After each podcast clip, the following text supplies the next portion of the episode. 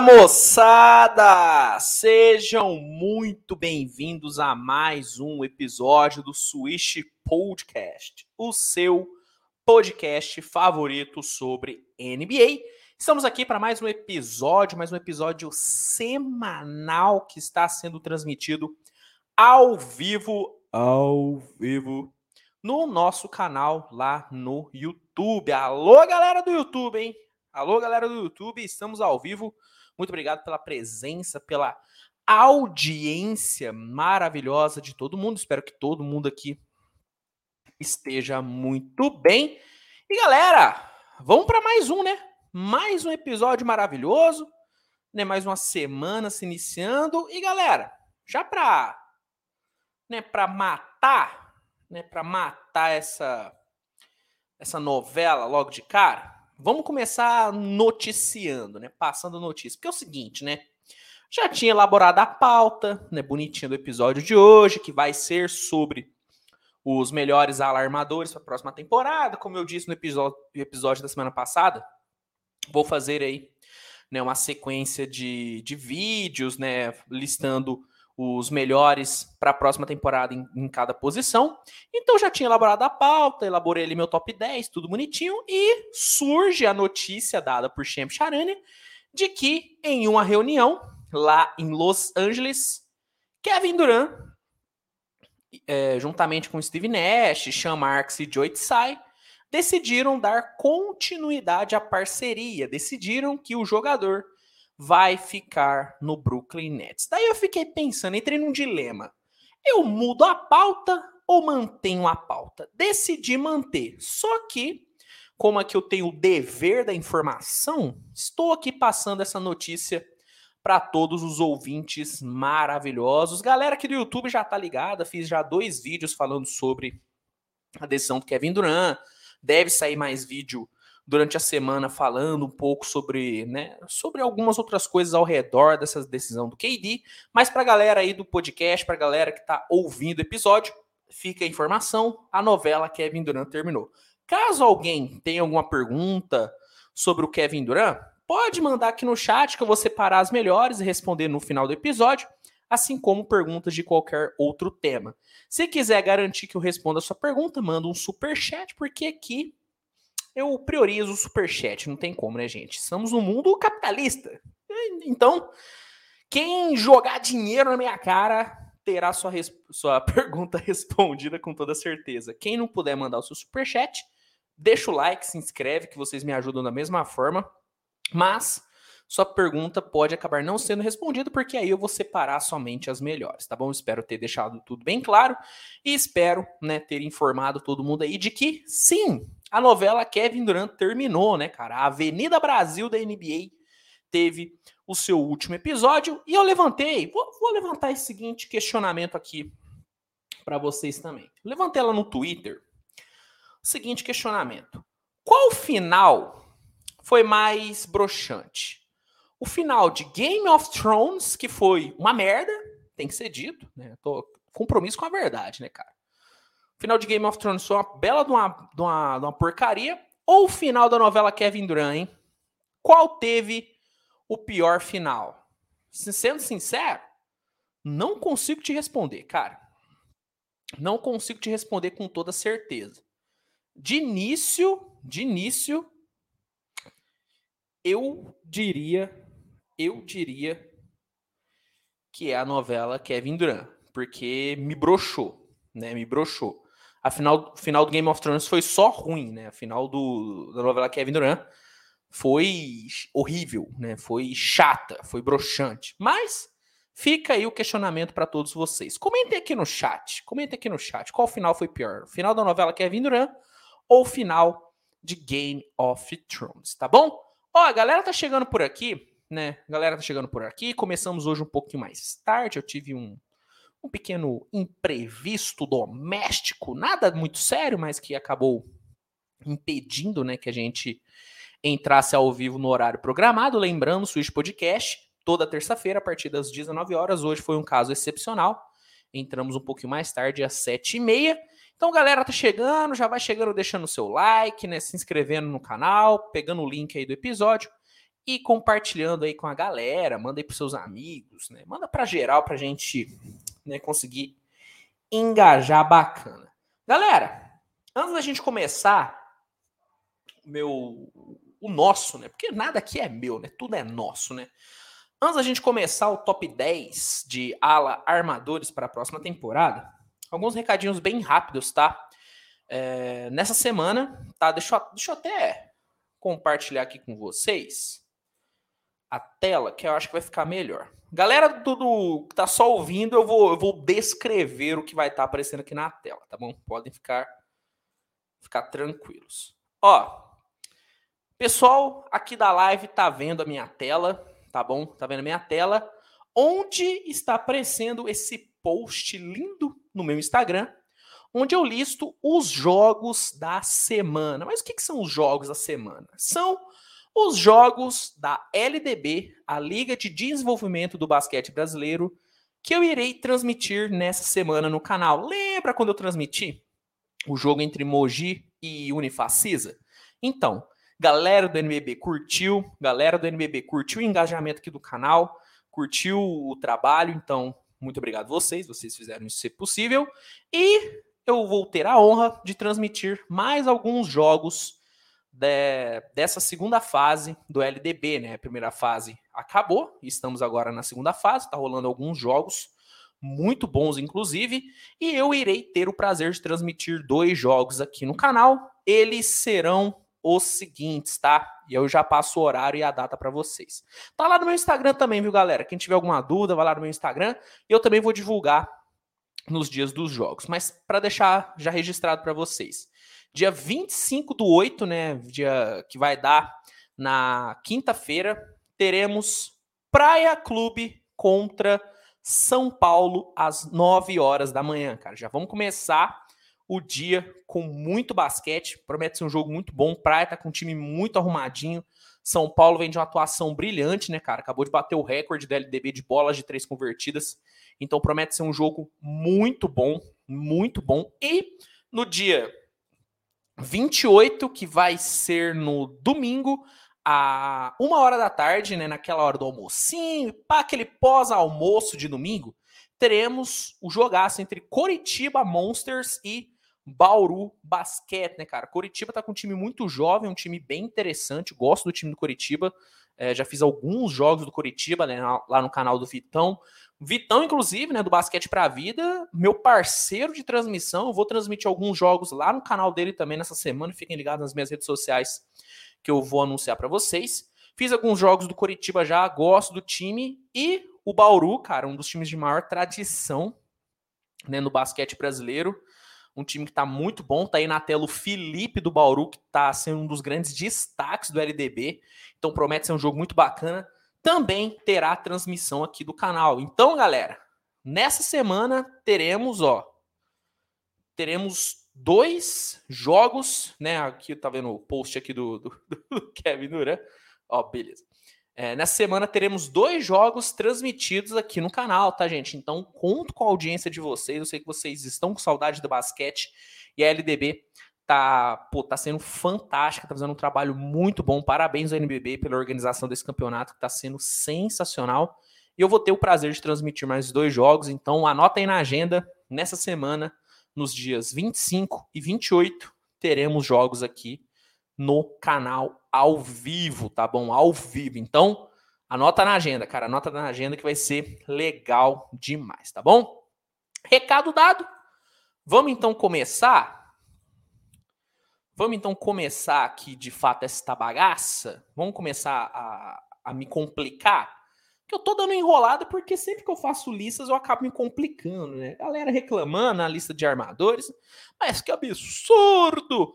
Como que o Jamoran tá na frente do, do Luca Doncic? É, eu sei que vai vir essas reclamações, eu sei que vai vir gente chiando, mas eu tô eu estou pronto para isso. Não tô tão pronto que eu quis dar uma enrolada para para ganhar mais coragem. Mas eu tô estou ficando pronto. Vamos começar então, ó, Diogo Miguel por aqui, obrigado pela sua audiência. Daqui a pouco a galera vai vai chegando junto. Vamos começar com as menções honrosas, né? Vocês sabem que eu gosto de dar uma roubadinha quando eu faço lista, adoro dar essa roubadinha, gosto de fazer né, algumas menções para não deixar ninguém de fora, para não deixar ninguém triste. Ó, algumas menções na posição de alarmador para 2023, tá? Primeira delas, Norman Powell do Clippers, tá? Gosto muito do Norman Powell, vem de uma temporada muito boa, foram 19 pontos de média, 41,9% para 3 pontos, jogando muita bola, muita bola, tá? Gostei muito dele no Portland, mas gostei ainda mais dele no Clippers, jogando agora com o Kawhi. Norman Powell deve crescer muito de desempenho, veja ele tem uma temporada muito boa, então fica aí a menção Norman Powell, Powell. Alex Caruso, outro cara que tem que ser citado, né? Caruso voltando de lesão, 100% saudável, cara, 28 anos, está entrando na, na, na, melhor fase da sua carreira, né? O Alex Caruso, o auge técnico, físico um jogador de basquete, costuma ser dos 25 até os 32, 33 anos, então o Caruso já tá nessa fase. Temporada passada, 33% para 3 pontos. E o mais importante, cara, e o mais importante, 1,7 roubos de bola. Cara, impressionante o trabalho defensivo do Alex Caruso. Outro cara, outro cara que deve vir muito forte, muito forte para essa próxima temporada. Próxima menção, Seth Curry. Velho, Seth Curry vem para temporada muito boa, né? Agora que o Nets volta a ser um, um candidato ao título, né, com a confirmação né, da permanência de KD, de Curry. Seth Curry deve ter uma temporada muito boa, deve ser muito utilizado, né? 44,2% para três pontos temporada passada. Jogou muita bola, muita bola. Se a gente for pegar os melhores arremessadores da NBA dos últimos, das últimas quatro temporadas, Seth Curry tem segundo em eficiência, né? Contando aí jogadores que chutaram pelo menos 500 bolas de três. Seth Curry tá em, em, segundo. Então, velho, a gente tá falando de um arremessador de elite, um dos melhores arremessadores da NBA. Seth Curry não pode faltar com menção honrosa aqui, não pode faltar. Vou puxar sardinha pro meu time. Vou citar o Lugendor, tá? Vou citar o Lugendor aqui. É, acho que ele vem para um ano muito bom. Temporada passada, antes da lesão, tava com 17,2 pontos de média, 40% para 3. Velho, jogando muita bola, muita bola mesmo, o, o Lugendorf. Então, fica aí a menção. Recebeu contratinho novo, recebeu contratinho de, de super estrela. Vamos ver se ele vai jogar como uma estrela. Espero que ele jogue bem, porque é do meu time e eu torço para que esse cidadão tenha um bom desempenho, tá?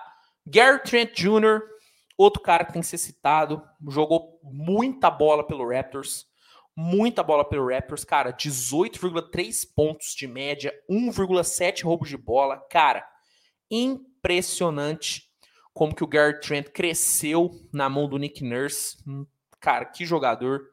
Tem que citar o Jordan Poole, não tem como, Jordan Poole, ele, ah, Luiz, mas o Jordan Poole não é, não é armador? Cara, eu classifico ele como ala armador. Tá, eu acho que ele é muito mais um ala armador do que qualquer outra coisa, sendo sincero. Vou citar ele aqui, tá? Vem de um ano fantástico, foram 18,5 pontos, 76 jogos disputados, 36,4% para 3 pontos. E o que eu acho impressionante do Jordan Poole, 92,5% no lance livre. Isso é impressionante. O melhor aproveitamento em lance livre da liga temporada passada. Jordan Poole para mim vem para um ano de consolidação, né? Eu até abri uma caixinha de perguntas no Instagram nesse último final de semana e um, um, um cara me perguntou, Luiz, qual que é a sua expectativa para o Jordan Poole? E eu falei para ele, cara, a minha expectativa é que o Jordan Poole se consolide, tá? Como um dos grandes nomes da posição nessa próxima temporada. Eu acho que 2023 não vai ser um ano, e aí é impressão minha, tá? Mas eu acho que não vai ser um ano onde o Jordan Poole vai explodir como um All-Star. Não acho. Eu acho que 2023 vai ser um ano onde ele vai se consolidar. Não se surpreendam, tá? Se o Jordan Poole não tiver uma temporada com mais de 19 pontos. Não se surpreendam. Não seria surpresa nenhuma para mim. Não seria surpresa nenhuma para mim. se isso acontecesse, porque eu acho que a tendência ele tem uma temporada bem parecida com a anterior, mas provando que ele é de fato isso, que ele é esse cara consistente na liga. Então, por eu não enxergar ele tendo uma explosão, ele vai ficar fora do top 10, tá? E a última menção que eu quero fazer, antes da gente partir aqui para os 10 melhores armadores para a próxima temporada, Tyrese Maxey. Tyrese Maxey, ele quase entrou nos 10 melhores, quase entrou nos 10 melhores, só que eu vou deixar ele de fora porque eu eu, eu, eu quero que ele me prove ainda um pouco mais. Eu ainda acho que o Tyrese Maxey precisa se provar um pouquinho. Temporada passada ele teve um ano muito bom, tá? Ele teve um ano muito bom, muito bom mesmo assumiu o protagonismo do Sixers em momentos que precisou. É, em 12 jogos que o Sixers ficou sem o Joel Embiid, Tyrese Maxey assumiu o controle do time. Nesses 12 jogos, ele teve 20,8 pontos de média, com 48,4% de field goal. Isso é número de All-Star. Ele assumiu a responsa do Sixers quando precisou. Acho que nessa próxima temporada ele não vai precisar assumir tanto a responsabilidade, porque tendo o James Harden em melhor forma, Joel Embiid se mantendo saudável, PJ Tucker, Daniel House, eu acho que ele vai tirar um pouquinho do peso das costas do Tyrese Maxey. Mas mesmo assim, ainda acho que ele vai ter uma temporada muito forte. Não me surpreenderia se ele fosse All-Star. Mas eu ainda tenho um pezinho atrás no Tyrese Maxey. Tá? Eu quero ver como que ele vai lidar com esse sistema do Doc Rivers talvez um pouquinho mais centrado no James Harden do que nele, já que o Harden ele assumiu o papel de point guard do time, é, movendo o Tyrese Maxey para dois. Quero ver como que ele vai lidar, lidar com isso. Quase entrou no top 10. Vou deixar ele de fora por pouquinho. Por pouquinho. Quero quero ver um pouquinho mais do, do, do Tyrese tá bom? Na, na, na nota de corte, Tyrese Maxey acabou ficando de fora aqui dessa lista. Então, menções feitas, menções feitas. Vamos aqui então para o nosso top 10 de ala armadores. Lembrando, perguntas e superchats serão respondidos no final do episódio. Deixa eu só dar um, dar um salve para a galera aqui do chat, ó, Bruno Ferreira, do Rap, Marcos Efraim Rodrigues, Diogo Miguel, galera, obrigado mesmo pela participação de vocês. Deixem um like na live que vai ajudar demais, tá bom? Pessoal, vamos abrir então esse top 10 maravilhoso? Vamos abrir esse top 10 maravilhoso com Clay Thompson. Sim. Vou botar Clay Thompson no top 10, sim. Nossa, Luiz, mas o Clay ele não jogou bem temporada passada. Ah, Luiz, mas o Clay ele não é o mesmo Clay de antes. Eu sei, tá? Eu sei que o Clay Thompson teve uma volta um pouquinho difícil da lesão. Eu sei que o Clay ainda não engrenou, né, desde que ele voltou de lesão. Eu sei, eu sei. Só que o que a gente tem que levar em consideração é o seguinte: mesmo não estando 100%, o Clay Thompson teve ótimos jogos na temporada regular, ótimos jogos, tá? Ele teve um jogo muito forte contra o Bucks, onde ele carregou o Warriors para a vitória. Teve uma estreia muito forte contra Cleveland, jogando muito bem, mesmo tendo uma pontuação tão alta. Ele desempenhou um bom papel.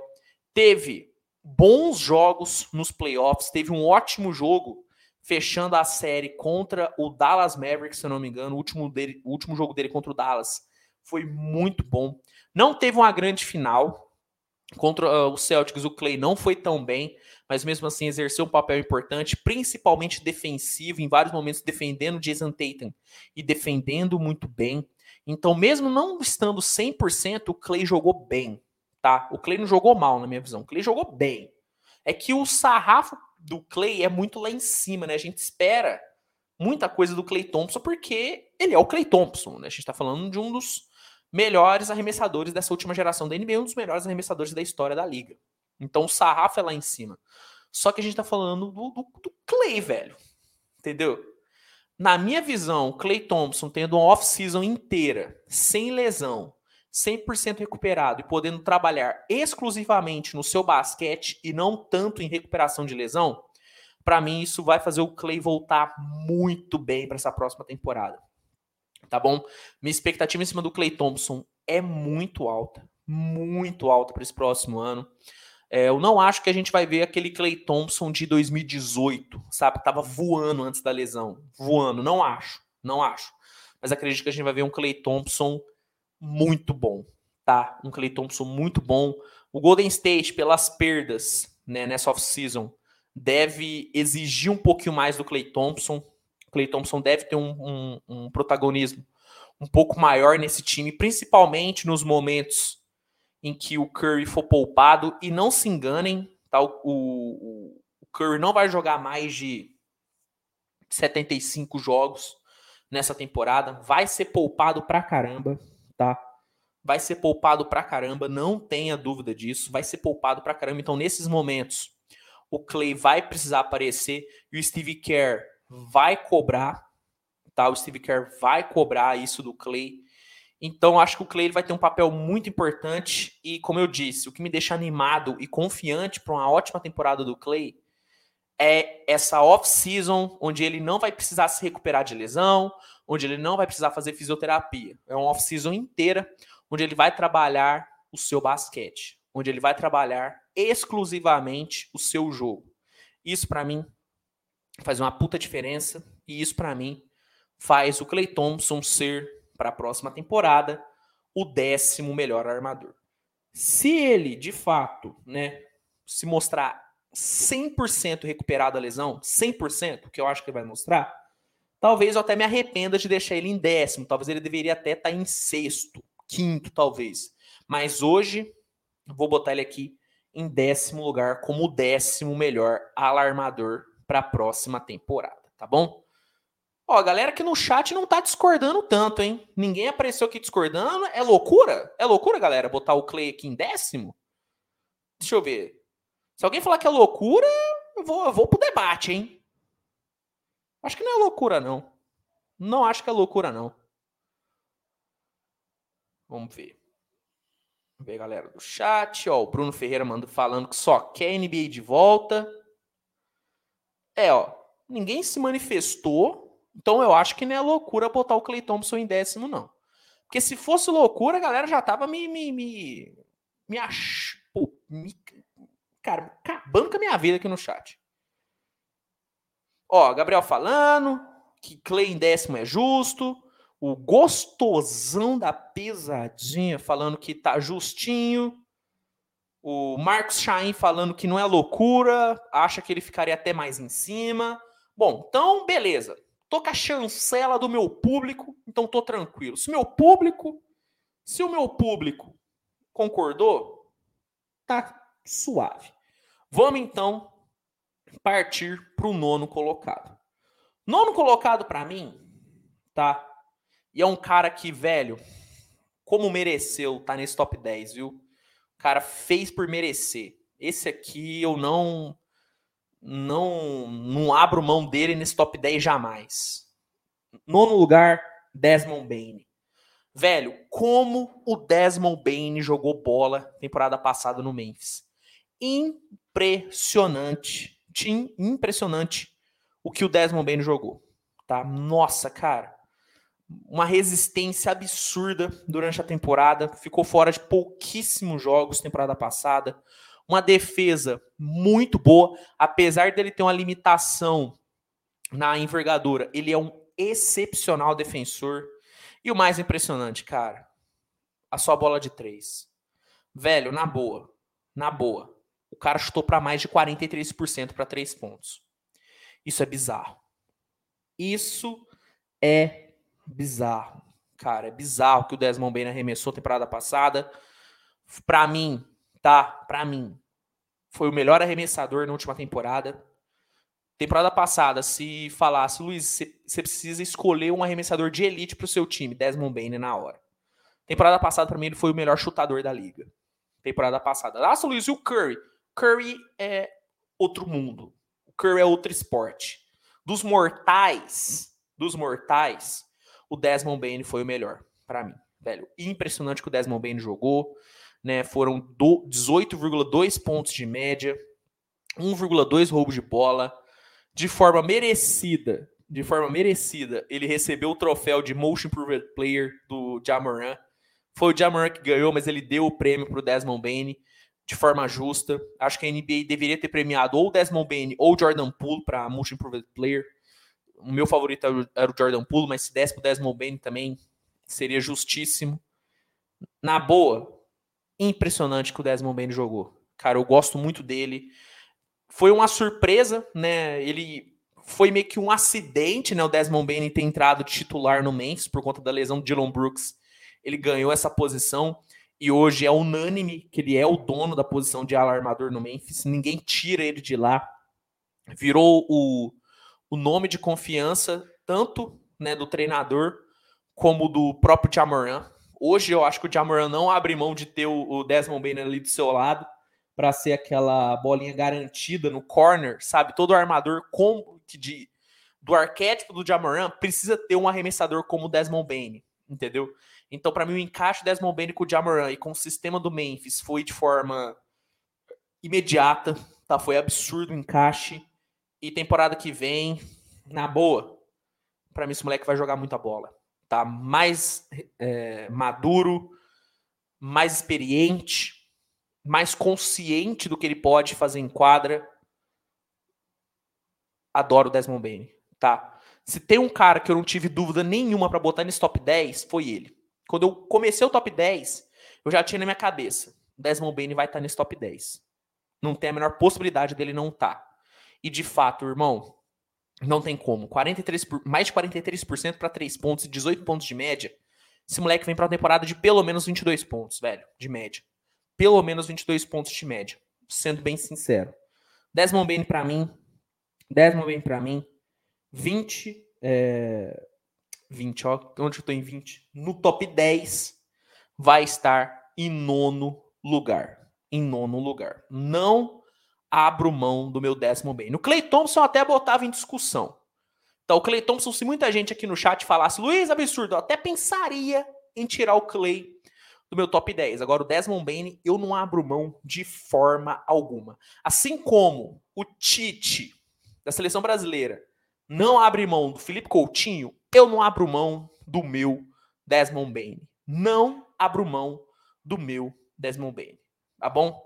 Assim como o New York Giants não abre mão de ter Daniel Jones sendo o seu quarterback, eu não abro mão do Desmond Bain ser o meu alarmador. Não abro mão. Vamos ver o que a galera tá falando. Ó, foi um ótimo backup, mas eu acho que isso só foi possível porque ninguém esperava algo dele. Agora eu tô curioso para ver se ele consegue manter o nível. Eu concordo que foi uma surpresa, concordo que ninguém esperava muita coisa dele, mas eu acho que ele vai ter uma temporada muito boa. Ele me passa essa confiança, sabe? Eu olho, eu olho pro Desmond Bain e falo, velho, esse moleque vai jogar muita bola. Ele me passa essa confiança. Ele é aquele arremessador no corner que se eu fosse armador, eu não tinha dúvida em dar a bola para ele. Entendeu? Ele tá muito, ele tava muito confiante na temporada que passada, eu acho que nessa temporada ele vai estar tá mais confiante ainda. E tendo o Memphis ainda mais encaixado, pô, esse moleque para mim vai voar, cara. Nono lugar, Vou meter o Desmond Bain aqui na parada e não discuto ele. Não discuto o Desmond Bain, tá? Por mim, eu colocaria até ele um pouquinho mais lá em cima, mas aí eu tive que usar o meu profissionalismo e tive que ser um pouco mais coerente. Se fosse pelo meu, meu coração, Desmond Bain, pô, top 3, entendeu? Mas como eu sou um cara consciente, vou botar ele aqui em nono na humildade. Na humildade, tá bom? Vamos passar aqui para o oitavo colocado na minha lista de melhores shooting guards para 2023. E deixando claro, galera, que eu tô levando em conta, obviamente, o que o cara já apresentou na sua carreira, mas tendo um peso um pouquinho maior para a temporada passada.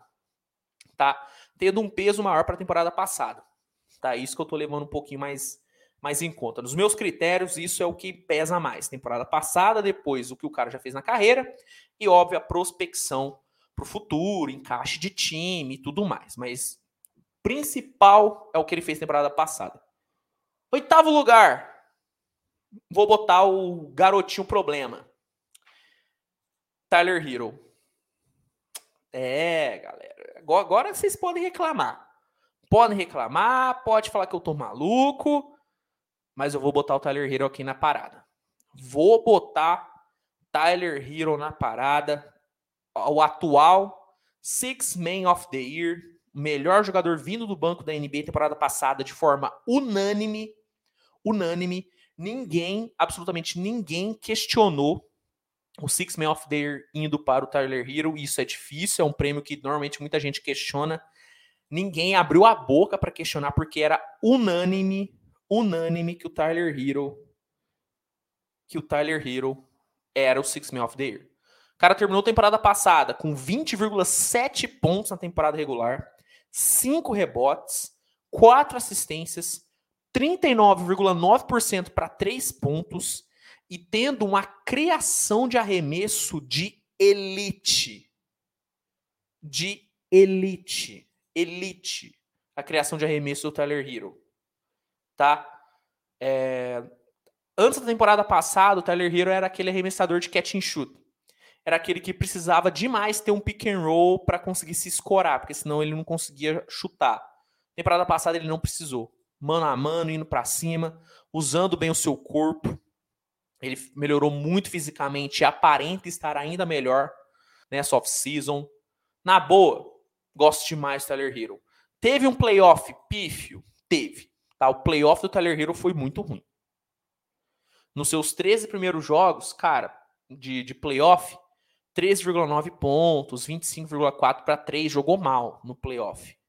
Jogou mal no seu playoff. Teve uma lesão, ficou fora, né? Ele mesmo disse que se não tivesse lesionado, talvez o, o teria eliminado o Celtics. Não acho. Tá? Não acho. Mas assim, é um jogador muito bom, cara. O Tyler Hero ele jogou muita bola na temporada passada, eu gosto muito dele. Para mim, o, o, o, problema do Tyler Hero não é basquete. Pra, o problema do Tyler Hero é aqui, ó. Para mim, o problema do Tyler Hero é cabeça. Temporada passada ele já mostrou, ele mostrou um amadurecimento muito grande. Ele teve uma off-season muito boa, onde ele pô, se trancou no ginásio, treinou pra caramba e colheu frutos, ganhou o Six Man of the Year muito por conta disso. No finalzinho ali, eu senti ele dando uma, uma desfocada, tá? No playoff, acho que ele deu uma desfocadinha, mas eu confio que ele vai estar tá mais maduro ainda para essa próxima temporada. Hero, para mim, tem um potencial muito grande. Eu acho que ele é um dos jovens que tem um, um dos maiores potenciais na liga, tá? Sendo sincero, não acho que ele vem para ser All-Star. Não acho. All-Star para mim é, é, é muito pro Tyler Hero ainda. Acho que ele não tá pronto ainda para ser All-Star. Mas ele vem nessa próxima temporada, ele vem para 2023 com a possibilidade de incomodar, sabe? de ser aquele cara que algumas pessoas vão botar no All-Star, alguns vão criticar, mas o nome dele vai ser ventilado. Eu acho que o nome dele vai ser ventilado para ser All-Star. Porque, pô, 20 pontos de média é muita coisa. Tá? E temporada que vem, pela ausência de reforço do Miami Heat, inclusive me preocupa, o Heat está tão parado nessa off-season. Pela ausência de reforços, acredito que o Tyler Hero pode acabar tendo um papel ainda maior. Não acho que ele vai sair é, da reserva, acho que ele vai continuar vindo do banco, porque foi onde ele deu super certo. Não vejo motivo do Eric Spolstra tirar ele do banco. Não vejo motivo. Para mim seria um erro tirar ele do banco, inclusive. Mas acho que ele vai ter uma minutagem um pouco maior. Deve estar presente em momentos mais decisivos do hit. Deve ter um protagonismo ainda maior, tá bom? Então eu. Nossa, cara, eu, eu enxergo uma temporada muito forte assim para Tyler Hero. Torço para que ele lembre que ele é um jogador de basquete primeiro e depois ele é um influencer. Torço para que ele bote isso na cabeça dele. Ele tem que botar na cabeça. Primeiro eu sou um jogador de basquete e depois eu sou um influencer. Tá? Depois eu dou entrevista ali pro Jake Paul, depois eu falo merda no YouTube, depois, depois. Deixa eu jogar basquete primeiro. Se ele tiver isso em mente e conseguir se livrar de lesões, conseguir escapar de lesões, cara, para mim o Tyler Hero vem para voar. Tá? Para mim o Tyler Hero vem para voar em 2023. Por isso, irei botar aqui o garoto problema na oitava colocação para melhor ala armador para a próxima temporada, tá? Já tô vendo a galera, já tô vendo a galera aqui me criticando, hein? Já tô vendo a galera criticando aqui no chat. Tô vendo uma galera criticando aqui no chat, hein? Mas menos, menos do que eu menos do que do que eu esperava. Achei que ia ter mais gente criticando. Galera falando que não gosta muito do Tyler Hero. Galera falando que me doparam. Não estou dopado, tá? Estou bebendo aqui, ó, água. Estou 100% puro. Se fizer antidoping, eu passo na boa, tá? Mas, pô, sinceramente, cara, eu gosto muito do Tyler Hero, velho. Gosto muito. Defendi muito ele temporada passada, onde, quando muitos o criticavam. Estava lá firme defendendo o Tyler Hero e vou defender ele ainda mais nessa próxima temporada. Tá? Gosto dele. Para mim vem para um ano muito forte. Vai ficar aqui em oitavo. Vamos para o sétimo lugar? Vamos para o sétimo lugar? Pô, vou te falar, hein? Se vocês estão criticando, se vocês estão criticando eu botar o Tyler Hero em, em oitavo, vamos ver agora. Em sétimo lugar, vou botar o CJ McCollum. Joguei a bomba. Em sétimo lugar, como melhor alarmador para a próxima temporada, vou botar o CJ McCollum do New Orleans Pelicans. Vamos lá. Vamos lá. Temporada passada, quando chegou no Pelicans, quando chegou no Pelicans, 24,3 pontos em New Orleans, 4,5 rebotes, 5,8 assistências 39,4% para 3 pontos. Olha esses números do McCollum quando chegou no Pelicans. Isso é simplesmente impressionante, tá? Melhorou muito defensivamente na mão do Willie Green em New Orleans, tanto é que ele teve 1,3 roubos de bola. Ele normalmente em Portland sempre foi sempre foi um defensor horrível em Portland. Em New Orleans ele melhorou demais defensivamente. A única coisa que pode talvez limitar um pouco o jogo do CJ McCollum temporada que vem é a presença do Zion, porque querendo ou não, o Zion chama o jogo para ele, o Zion precisa mais da bola. Talvez o McCollum tenha que ser muito mais um ala, um, um armador temporada que vem do que de fato um ala armador.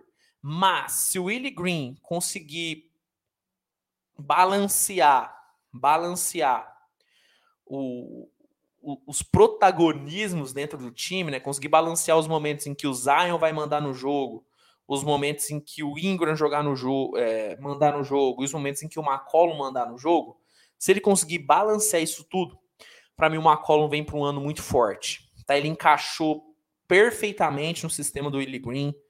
Gostei muito do McCollum nos playoffs. Tá? Ele mostrou uma liderança muito grande. O McCollum ele sempre se mostrou um bom líder, tanto é que ele foi escolhido para ser né, o o presidente da Associação de Jogadores da NBA. Então ele tem um espírito de liderança muito grande. Só que nós acabávamos não vendo essa liderança do McCollum pela presença do Damian Lillard. Né? Querendo ou não, o McCollum ficou muito na sombra do Lillard. E agora que ele saiu, cara, ele é o líder desse Pelicans. Um time muito jovem, um time que ainda está em construção, encontrou no McCollum seu guia. E ele, cara, se adaptou muito bem nesse papel. Muito bem nesse papel. Acho o McCollum um jogadorzaço. Sempre gostei dele. Se puxar aqui no canal uns vídeos antigos onde eu listo os melhores alarmadores da NBA, eu sempre botei o McCollum nesse top 8, top 9, sempre botei ele porque eu sempre gostei muito do McCollum. Desde que ele explodiu na liga, lá em 2016, talvez, 2017, onde ele explodiu, ganhou ali o Most Player. Desde ali, o McCollum ele entrou nesse top 10 de alarmadores e não saiu mais. O McCollum ele não caiu de nível. Impressionante. E para mim, nessa última temporada, ele subiu muito de patamar. Muito, tanto é que eu não duvido dele brigar para ser All-Star pela primeira vez. Tá, eu não duvido dele brigar para ser All-Star pela primeira vez. Em 2023, eu acho que ele vai subir ainda mais de patamar. Novamente. O normal seria ele cair um pouco em pontuação por conta do Zion. Esse é o normal. Mas, pensando num Pelicans conseguindo balancear bem é, é, essa divisão da bola, para mim o McCollum ainda vem para um, um, ano muito forte e eu vou botar ele em sétimo aqui, cara. Não abro mão do McCollum. Não abro mão do McCollum. Ó, oh, o Marcos Afraim mandou. Efraim, per, perdão, perdão, Marcos. CJ tá bem posicionado. Tirando o Clay aí, ele é muito mais jogador que os outros citados. Muito mais jogador eu acho muito forte. Mas eu acho que o McCollum, talvez, tirando o Clay Thompson, ele tá mais maduro do que os outros. Tá? Eu acho que ele é muito mais maduro do que o Desmond Bain, que o Tyler Hero. Natural, né? O McCollum é um jogador mais velho, tá mais tempo na liga e tudo. Mas eu falo de maturidade de jogo. Tá? O jogo do McCollum ele é bem mais maturado do que de vários outros jogadores. E quando você pega um jogador desse e bota num time jovem, ele acaba se sobressaindo. E para mim foi isso que aconteceu com ele no Pelicans. Não é demérito dele, tá? Não é que ele não conseguiria ter uma temporada de 24 pontos e um time mais velho, um time mais maduro. Não, não tô falando isso. Mas acho que contribuiu muito para ele ter essa temporada mais forte jogando ao lado de caras mais jovens que sempre o procuravam em momentos mais difíceis. No Portland, isso não acontecia, porque os jogadores buscavam o Damian Lillard. Agora no Pelicans, os jogadores olham para o CJ. Então, para mim, o encaixe McCollum e Pelicans foi muito bom, muito bom para ele, muito bom para o time e faz dele, para mim, o sétimo melhor alarmador para a próxima temporada. Bom, vamos partir para o sexto. Ó, tamo, tá correndo bem aqui, hein? Tá correndo bem aqui esse nosso top 10, hein? Agora entrando aqui perto do top 5 é que, é que vai. É que aí vai pro saco, né? Que aí a galera vai começar a ficar maluca. Mas tá indo bem, tô gostando de ver. Vamos aqui pro sexto lugar. E aqui, cara, pode ser meio polêmico, porque é um cara que eu critico muito. É um cara que eu que eu, que eu critico demais. Mas falando de bola, não tem como. Eu vou botar o Bradley Bill aqui em sexto, cara. Eu acho que o Bradley Bill teve uma queda significativa no seu basquete. Acho que ele caiu bastante produção, mas acho que ele não caiu ao ponto de sair fora do top 6. Apesar da renovação bizarra dele com o Wizards, uma renovação bizarra, a gente está falando de um dos grandes scorers da liga dos últimos cinco anos, cara. A gente tá falando de um score de elite.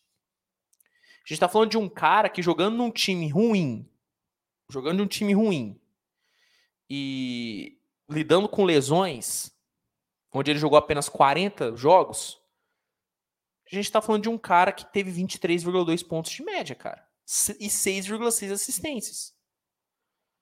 A gente tá falando de um cara desse nível. Entendeu? Pensando num Bradley Bill com um novo contrato, tendo um time agora de forma oficial 100% dele e potando saudável, a gente pode imaginar o Bradley Bill voltando a ter 30 pontos de média. Importante lembrar que nas duas temporadas anteriores à última, ele teve mais de 30 pontos de média. A gente está falando de um cara desse nível. A gente está falando de um cara que, se tivesse um time mais competitivo, seria All-Star todo ano. Porque ele joga como All-Star. Tá? A ética de trabalho do Bradley Bill é algo que eu não questiono. Um cara que sempre treinou forte, um cara que sempre se mostrou disposto a jogar pelo Wizards. O meu problema é a falta de competitividade dele. Tá? Acho que a falta de competitividade do Bradley Bill é algo que me incomoda muito. Mas falando de basquete, de jogo, irmão, como diria o Casimiro, estão falando de elite, pô. Você esquece. Estão falando de elite, tá? Acho que o Bradley Bill vem para um ano muito bom. Esse Wizards totalmente defasado e esburacado é o time perfeito para o Bradley Bill meter 30 pontos de média. É o que ele costuma fazer. Parece que ele gosta de times ruins, porque é aí onde ele se sobressai. Então, esse Wizards é perfeito para ele.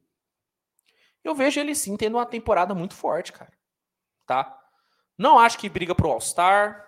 Não acho que vai brigar. Acho que tem caras na posição dele que devem ocupar essa vaga. Mas eu vejo o Bradley Bill ainda sendo um dos seis melhores alarmadores da liga. Se pega o Bradley Bill de hoje e põe num. Vamos pegar um time. E põe no Miami Heat. Miami Heat é candidato ao título na hora. Na hora. Porque a gente tá falando de um scorer que tem um impacto muito grande no jogo. A gente não tá falando de um, de um cara que pode explodir para 35 pontos. Gente tá falando de um cara que pode explodir para 50 pontos. É nesse nível que a gente tá falando.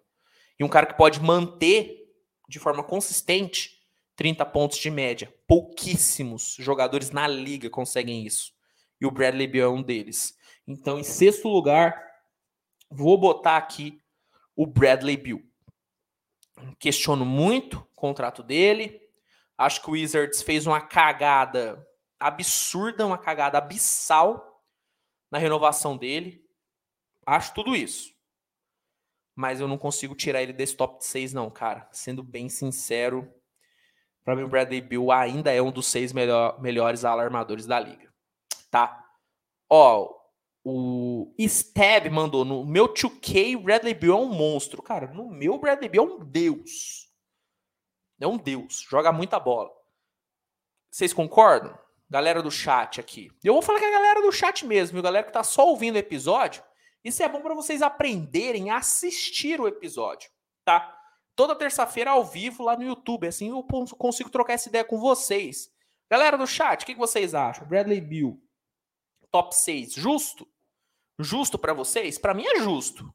Quero saber a opinião de vocês. Eu achei que ia ter mais revolta, hein? Eu achei que ia ter mais revolta aqui no Bill em sexto. Até o momento, vocês estão até lidando na boa. Está me assustando um pouco. Quando a galera começa a concordar muito comigo, eu fico meio assustado. Vamos ver o que, que, a galera vai, vai comentar. Se o Bradley Bill aqui no top 6 é justo. Ó, galera falando que tá justo. Ó. O Faker Marrom, o Vini Bittencourt, todo mundo falando que tá justo. Steb falando que tá justo. O Marcos Efraim falou que tá justo. Então tá justo, pô. Se vocês falaram, se vocês falaram, é justo. Ó, o Diogo Miguel. Eu não gosto do Bradley Bill, mas tá justo. Então é isso, irmão. Então é isso.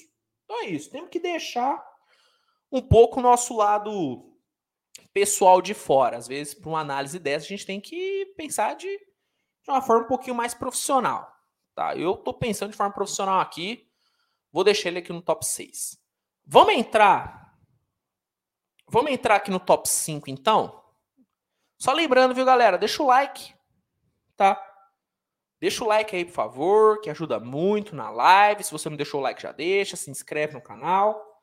Quebra essa para nós. Quebra essa para nós, para dar, para dar, para dar aquela ajuda, para dar aquela ajuda, tá bom? Off season aí, pô dura. Dura, off-season, mas estamos aí batalhando, produzindo vídeo pra caramba, então acho que vale o seu like. Hein? Acho que vale o seu like. Se inscreve no canal também. Se inscreve no canal também para dar aquela moral. Vamos abrir o top 5? Vamos abrir o top 5 pra gente começar a, a discussão do, dos cachorros grandes. Vamos começar a falar de cachorro grande aqui. A gente sabe que o top 5, cara, é onde a treta começa. É onde a treta começa. Ó, eu tive uma dificuldade enorme para esse top 5. Enorme, cara. Enorme. Porque, velho, tem muito alarmador bom, tá? Tem muito alarmador bom e muito alarmador é, nivelado, sabe? Nenhum estando tão à frente assim um do outro. Nenhum estando tão à frente um do outro. Então, elencar esses cinco primeiros foi muito difícil. Talvez eu cometa alguma injustiça aqui. Talvez. Mas eu vou ir de consciência tranquila. Para abrir o top 5, cara, eu vou de Zé Clavini. Eu vou botar o Zé Clavini aqui em quinto. Eu sei que vai ter gente que vai achar que o Zé Clavini deveria estar mais acima. Eu sei. Não discordo que ele poderia estar mais acima. Mas quando vocês verem os concorrentes dele, vocês vão perceber que um quinto lugar tá muito bem assim para o Zé Clavin.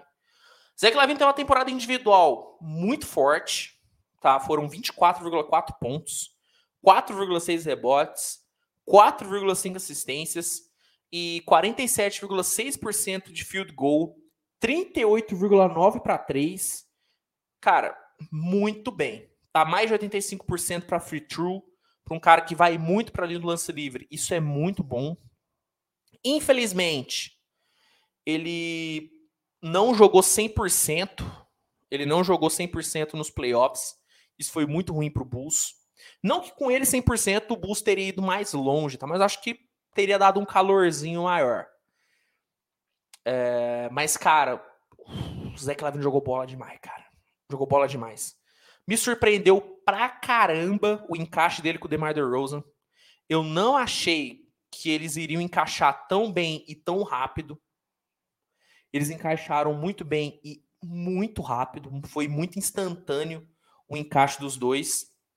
E para essa próxima temporada, com ele, pô, recebendo essa moral né, do Bulls, esse contrato novo, recebendo o max contract que ele tanto queria, que ele tanto perseguiu, acho que o Zé Clavini vem, vem para a temporada melhor, tá?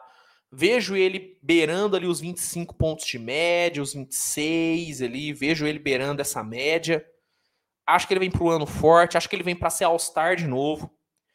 Tá muito pelo óbvio, pelo seu basquete, mas pelo, principalmente pelo seu estilo de jogo. Ele é um cara que tem que estar tá no All-Star, divertido demais de ver jogar, é um homem borracha, é impressionante o atleticismo né, que, esse, que esse cara tem. Eu vejo esse time do Billy Donovan sendo um pouquinho mais ofensivo nessa próxima temporada, tendo ali uma rotação um pouquinho mais forte no lado ofensivo da bola, né, com Goran Dragic, Patrick Williams voltando bem de lesão. Acho que a gente tende a ver um Bulls um pouco mais ofensivo ainda, tendo o Lonzo Ball voltando, o Alex Caruso. O Lonzo de volta favorece muito o jogo do Lavine porque o Lavine não fica muito preso na posição de guarda, ele pode flutuar um pouco mais na quadra. E o, com o Zé Lavine jogando livre, esse cara é um inferno para ser marcado. É um inferno marcar o Zé Lavine, porque ele é muito forte, muito rápido, muito atlético, muito habilidoso, cria bem seu arremesso. O seu step back temporada passada foi um dos mais difíceis de ser marcado na liga. É impressionante o step back do Zé Clavini. Para mim, ele é um jogador zaço, cara. Eu acho que o tempo dele sendo franchise player do Bulls fez muito bem para o seu amadurecimento. Acho que agora ele consegue ser um dos melhores Robins da NBA. A gente fala, né? Todo time tem um Batman e tem um Robin. Hoje o Batman do Bulls é o DeMar DeRozan e o Lavine é o seu Robin. E nesse papel, para mim o Lavine é um dos melhores de toda a liga. Para mim o Lavine é um dos melhores, uma das melhores segundas estrelas de toda a liga. Impressionante a maturidade no jogo do Lavine se tornou um cara menos peladeiro do que ele era antes. O Lavini, até 2019, ele era um puta de um peladeiro, muito peladeiro. Hoje não. Hoje ele é um cara bem mais maduro jogando, um cara que toma decisões melhores. Ainda é muito instintivo pro meu gosto. Acho que ele poderia ser um pouquinho mais inteligente em algumas situações. Mas as decisões dele são bem melhores nesse nessa sua nova fase. É um cara mais experiente, tá beirando aí quase 30 anos. É, o Lavine tá com quase 30 anos, cara. Deixa eu pegar aqui a idade do Lavine. Uh, ó, 27 anos, cara. Então, ele já tá num, num momento onde é para ele estar tá no auge mesmo dele, e para mim ele tá no auge. Poderia estar tá um pouquinho mais à frente? Poderia. Mas eu acho que os outros caras que vão entrar aqui são caras mais completos, talvez, do que o Lavine. O Lavine, ele é um grande scorer, só que defendendo, eu ainda tenho muitas ressalvas ao Lavine. Ainda acho que ele é um defensor muito inseguro e armando o jogo e criando para os seus companheiros. Eu acho que o Lavine ele não é tão bom quanto outros nomes que vão aparecer aqui. Então, em quinto lugar, abrindo o nosso top 5, vou botar o Zé Lavine. Nesse aqui já teve uma chiada um pouco maior, né? A galera já chiou um pouquinho mais. Ó, falando aqui que o Lavine é top 4 ou top 3, falando que o Lavine tinha que estar no top 3. Cara, o Lavine joga muita bola. Esse top 5 aqui para mim, qualquer jogador que vocês mudarem de posição, eu não vou questionar tanto, cara. Porque para mim é muito, tá muito aberto. Para mim, esse top 5 é muito aberto. Talvez seja um dos top 5 mais abertos de todas as posições. Para mim, o top 5 de armadores era, era muito claro. Para mim, esse aqui dá para mudar muitas posições. Se alguém falar que o primeiro cara que eu vou botar aqui, o número 1, for top 3, top 4, eu vou entender. Porque realmente é um top 5 muito aberto. Na minha opinião, na minha opinião, Lavine é top 5 ainda. Tá? Vou deixar ele em quinto aqui. Não vou botar ele à frente. Tá? O Faker Marrom perguntou o que é ser peladeiro. Ser peladeiro é aquele cara que ele joga muito sem compromisso. Sabe? É aquele cara que num jogo ele vai meter 50 pontos e no outro ele mete 12. Entendeu? É um cara que não tem muita constância, é um cara que às vezes é, é displicente até demais, entende? O Zé Clavini ele era muito isso. Hoje ele não é mais. Ele, às vezes ele tem uns lapsos de peladeiro, às vezes ele sente saudade de jogar fazendo um churrascão ali na beirada da quadra. Às vezes ele dá essa, esse estalo de peladeiro. Mas são bem raros. São bem raros, mas isso que é ser peladeiro, tá explicando aí para você. Espero que tenha ficado claro, Faker Marrom. O Diogo Miguel falou: é tipo Lamelo. O Lamelo é isso. O Lamelo ele tem lapsos de peladeiro. Pô, tô jogando na Austrália. Ele lembra que tá jogando na Austrália às vezes. Entendeu? Ele tem esse, esses negócios. É meio que isso. Diogo Miguel explicou perfeito, cara. É meio Lamelo. É meio Lamelo. Lamelo melhorou bastante, tá? Falei disso no episódio passado, vou falar aqui de novo. Lamelo melhorou bastante essa questão da, né, da alma de peladeiro, mas ele ainda é um pouquinho. O Laville ele era muito, hoje ele é bem menos. Tá bom? Vamos aqui partir para o top 4. Quarto melhor ala armador para 2023. Ó, esse aqui é um cara que ele vai estar tá em quarto, primeiro, pela temporada muito boa que ele teve, pelas performances individuais nos playoffs muito boas que ele teve, mas principalmente pela prospecção para o próximo ano. Tá? Porque a minha prospecção desse cara para o próximo ano é de que ele vai brigar para ser All-Star. E aquele All-Star, assim, para ir a primeira vez e virar um cara recorrente. Quarto lugar aqui, entre os melhores shooting guards para 2023, Anthony Edwards, do Minnesota Timberwolves. Vou botar o Anthony Edwards. Vamos lá. Temporada passada, apenas seu segundo ano na liga, 20 aninhos. O cara teve uma temporada no, jogando um time bagunçado, tá? Até a metade da temporada, o Minnesota estava muito bagunçado. O Wolves foi encaixar no final da temporada regular e no playoff encaixou muito bem.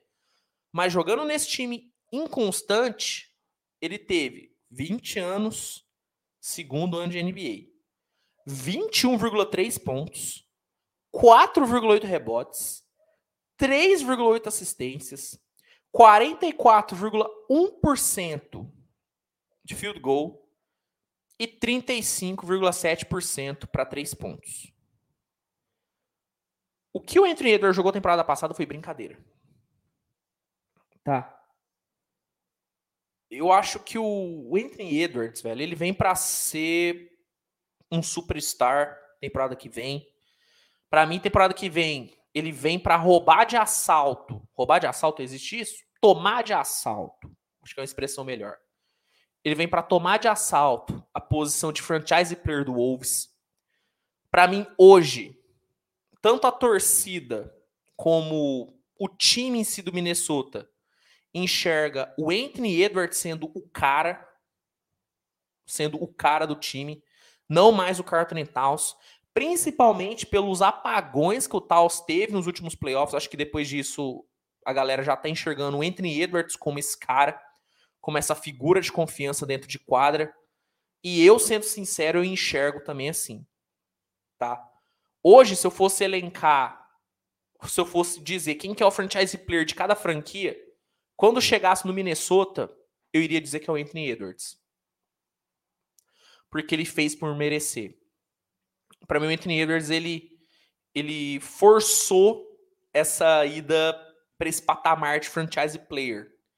Era um caminho natural, tá? Quando ele chegou no Minnesota, a expectativa era dele ser o franchise player do time, porque ele chegou muito pronto para a liga. Muito pronto para a liga. Ele chegou. Eu costumo dizer, velho, que pensando em, prospecto, o Anthony Edwards foi, foi um dos caras que chegou mais pronto para a NBA nos últimos 10 anos. O Kate Cunningham é outro cara que chegou também muito pronto. O Paulo Banqueiro é um cara que chegou muito pronto. Mas o Anthony Edwards, para mim, é impressionante como esse cara chegou pronto para a NBA. Como esse cara, ele ia dar certo de qualquer forma. O Anthony Edwards é aquele tipo de jogador que pode jogar em qualquer time. Ele ia jogar bem ele ia dar certo. Fisicamente é um monstro, tá? Muita gente fica falando que o Zion é um monstro físico para sua idade. Meu amigo, dá uma olhada no Anthony Edwards. Dá uma olhada no tamanho do Anthony Edwards. A gente tá falando de um cara de 20 anos. Para mim é bizarro a maturidade física desse moleque. É bizarro, cara. Para mim, o Anthony Edwards tem alguns pontos ainda para corrigir no seu jogo. Acho que a tomada de decisão do Anthony Edwards é, ainda é um pouco errada, tá? Ele é um cara que ele chuta muito bem na média distância, só que ele chuta pouco na média distância. Ele é um cara que melhorou muito seu arremesso nos corners, só que ele é um cara que arremessa pouco dos corners. Ele é um cara que infiltra muito bem, muito bem, só que em alguns momentos que, ele é, que é para ele infiltrar, ele acaba arremessando. Então, para mim, um, o único problema do Anthony Edwards, um dos únicos problemas dele, que ele tem poucos, o jogo dele é bem lapidadinho, mas um dos poucos problemas que o Anthony Edwards tem é que ele toma a decisão um pouquinho errada. Acho que a leitura de jogo do Anthony Edwards ainda é um pouco abaixo. Tá? Quando ele lê melhor o jogo e perceber quando ele é, quando ele tá mais livre, perceber quando ele tá mais propenso para um arremesso de média, longa distância, quando ele tiver um pouquinho mais essa noção, o que querendo ou não é a experiência que vai dar isso para ele, quando ele tiver assim, tiver nesse ponto de experiência na liga, esse moleque vem para brigar para MVP. Tá? Assim, eu, eu, eu, eu sei, eu entendo a galera que diz que da classe dele, o Lamelo é o melhor. Eu sei que tem muita gente que defende, diz que o Lamelo é o melhor daquela classe, é o cara mais talentoso, e eu entendo, cara. Eu entendo. Sendo de coração. Sendo de coração. Mas. Pra mim, o Anthony Edwards é o melhor daquela classe, cara. Pra mim, se o draft dele fosse hoje, hoje de novo, eu draftaria o Anthony Edwards na first pick todas as vezes todas as vezes eu escolheria o Anthony Edwards. Esse moleque ele é muito pronto, cara. É bizarro. Para mim, o Minnesota acertou demais. O Minnesota acertou muito na escolha do, do Carlton Towns. Acertou demais, cara.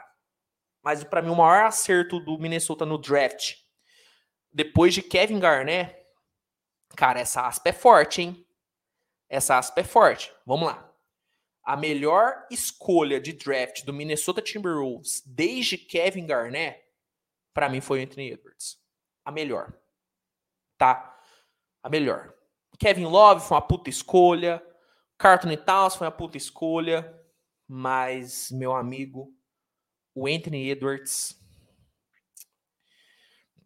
Cara, para mim é foi a melhor. Tá? Depois do Garnett, tá? O Garnett foi a melhor disparada. Disparada. Mas o Anthony Edwards foi para mim a, segunda melhor escolha do Minnesota Timberwolves no draft. Impressionante que esse moleque joga. Para mim ele vem tranquilamente para uma temporada de pelo menos 25 pontos. Pelo menos 25 pontos. Tranquilamente. E eu acho muito difícil ele não estar tá em um time ideal da liga, seja o primeiro, segundo ou terceiro time ideal. Para mim ele vai estar. Tá. Eu acho muito difícil ele ficar fora. E eu na boa, me surpreenderia muito Anthony Edwards não ser All-Star nessa próxima temporada. Me surpreenderia demais, cara. Para mim, é o ano para ele ser All-Star. Se ele jogasse no leste, ele já teria sido All-Star há muito tempo. Não desmerecendo quem é All-Star no leste. Mas para mim é claro que é mais fácil você ser All-Star no leste do que no oeste. Para mim é mais fácil. Se o Anthony Edwards jogasse no leste, ele já era All-Star. Agora, se o Lamelo jogasse no Oeste, eu não sei se ele seria All-Star. Entende a diferença? Eu acho que temporada que vem o Anthony Edwards vem para ser All-Star no Oeste. Eu não consigo cravar que se o Lamelo jogasse no Oeste, temporada que vem ele seria All-Star. Entendeu? Então, para mim o Anthony Edwards é o quarto melhor shooting guard para a próxima temporada. Eu tenho confiança de que no próximo ano eu vou estar tá falando do Anthony Edwards brigando para ser top 3 na posição, tá? Eu vejo ele brigando para isso temporada que vem. Mas nessa, nesse vídeo, nesse Switch Podcast de hoje, eu vou botar Anthony Edwards aqui no top 4, tá? Anthony Edwards para mim tá na frente de Zach Lavine e essa foi a minha maior, minha maior dúvida nesse top 10, hein? Se eu ia botar o Zach Lavine ou Anthony Edwards em quarto. Só que pela prospecção do Anthony Edwards, pelo que ele pode oferecer temporada que vem, ele me ganhou nessa. Ele me ganhou nessa. Vou botar. Vou botar o, o Anthony Edwards aqui no top 4. E cravo. E cravo. Tá bom? Vamos partir pro top 3? Vocês estão prontos pro top 3? Vocês estão prontos para isso? Porque assim, vai gerar debate, hein? Eu vi gente falando, Luiz, cadê as, as escolhas polêmicas aí para gerar para gerar debate? Agora esse top 3, meu amigo. Chinela vai cantar nesse top 3 aqui. Chinela vai cantar nesse top 3 aqui.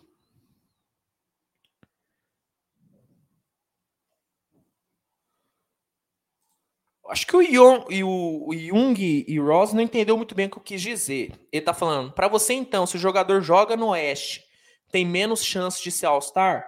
Eu acho que a competitividade no Oeste é mais forte por posição, entendeu? Eu acho que tem mais alarmadores muito bons no Oeste do que no Leste, entendeu? É mais difícil você ser All-Star jogando no Oeste do que jogando no leste. No leste tem menos competitividade na posição de alarmador. Entendeu? Vamos pegar aqui, ó, nesse meu top 10. Quantos estão no leste? Tá? Ó, tem um, dois, três, tem quatro. Tem quatro no, no leste. No oeste, nesse meu top 10, tá? Tem um, dois, três, quatro, cinco. Tem seis, cara. Entendeu? É mais difícil você ser All-Star jogando no, no, no Oeste do que no Leste. Para mim é nítido isso. Acho que ficou claro isso. É, é o que o, Mar, é o, que o Marcos Efraim disse. Não tem que justificar. O Leste é mais fraco que o Oeste há uns 20 anos. É isso, cara. Temporada passada deu ali uma, uma mudada tá, o leste ficou bem forte. Eu, eu acho que o leste ele é mais equilibrado do que o oeste. Mas a nata do oeste, para mim, é muito mais forte do que a nata do leste. Tá? Na minha visão. Entendeu? Então acho que, acho que ficou claro. Ficou claro, né, gente? Galera do chat. Ficou claro isso, né? Acho que deu para deu pra explicar legal. É, o Cássio Oliveira deu um exemplo aqui de ouro. A competição é muito maior. Exemplo, Mike Conley demorou muito para conseguir, mesmo já merecendo muito antes. Com certeza, cara. Com certeza. Se o Mike Conley tivesse jogado no leste, no, nos seus anos de auge no Grizzlies, ele já teria sido All-Star há muito tempo, cara. Entendeu? Acho que, acho que deu para ficar claro. Talvez o que pode ter gerado uma confusão é, aqui no nosso, no nosso amigo, e aí você me disse se foi isso mesmo. É que talvez você está pensando que é, o All-Star, quem, quem escolhe é meio que a Deus dará, não é por conferência. É por conferência que escolhe, tá? Não é que pega todo mundo no bolo e, e vai selecionando ali aleatório. É por conferência. Escolhe os do leste e escolhe do, do oeste. Se tem menos competitividade por posição no leste, é mais fácil você ser selecionado para o All-Star do que no, no Oeste, onde tem muita competitividade. Acho que ficou claro. Ficou claro, gente. Eu, eu, eu tô maluco. Comenta aqui. Não, agora, agora eu vou esperar vocês comentar se ficou claro, porque eu espero que eu tenha me feito entender aqui, pô. Senão eu tô maluco. Ó, vou, tô, vou, eu vou esperar a galera aqui no chat me responder, porque se ninguém dizer que ficou claro, eu não vou partir pro top 3. Já vou dizer, já manda aqui na cara. Tem um compromisso com a informação aqui. Ó. O Marcelo Dias até disse que. É. Ó, Vini Bittencourt falou que deu para entender. O Marcelo Dias disse que dá até para fazer um vídeo sobre isso. Faker Marrom falou que show de bola. Show de bola. Marcelo Dias falou que deu para entender, mas ele quer que eu faça um vídeo sobre isso.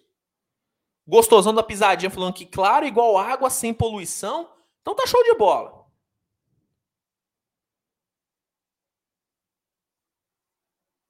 Um show de bola. Ó, coisa maravilhosa. Vamos então.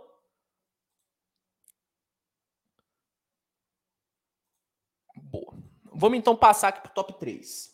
É, porque assim, o negócio é o seguinte, gente. Aqui eu, eu gosto de, de explicar tudo certinho, né?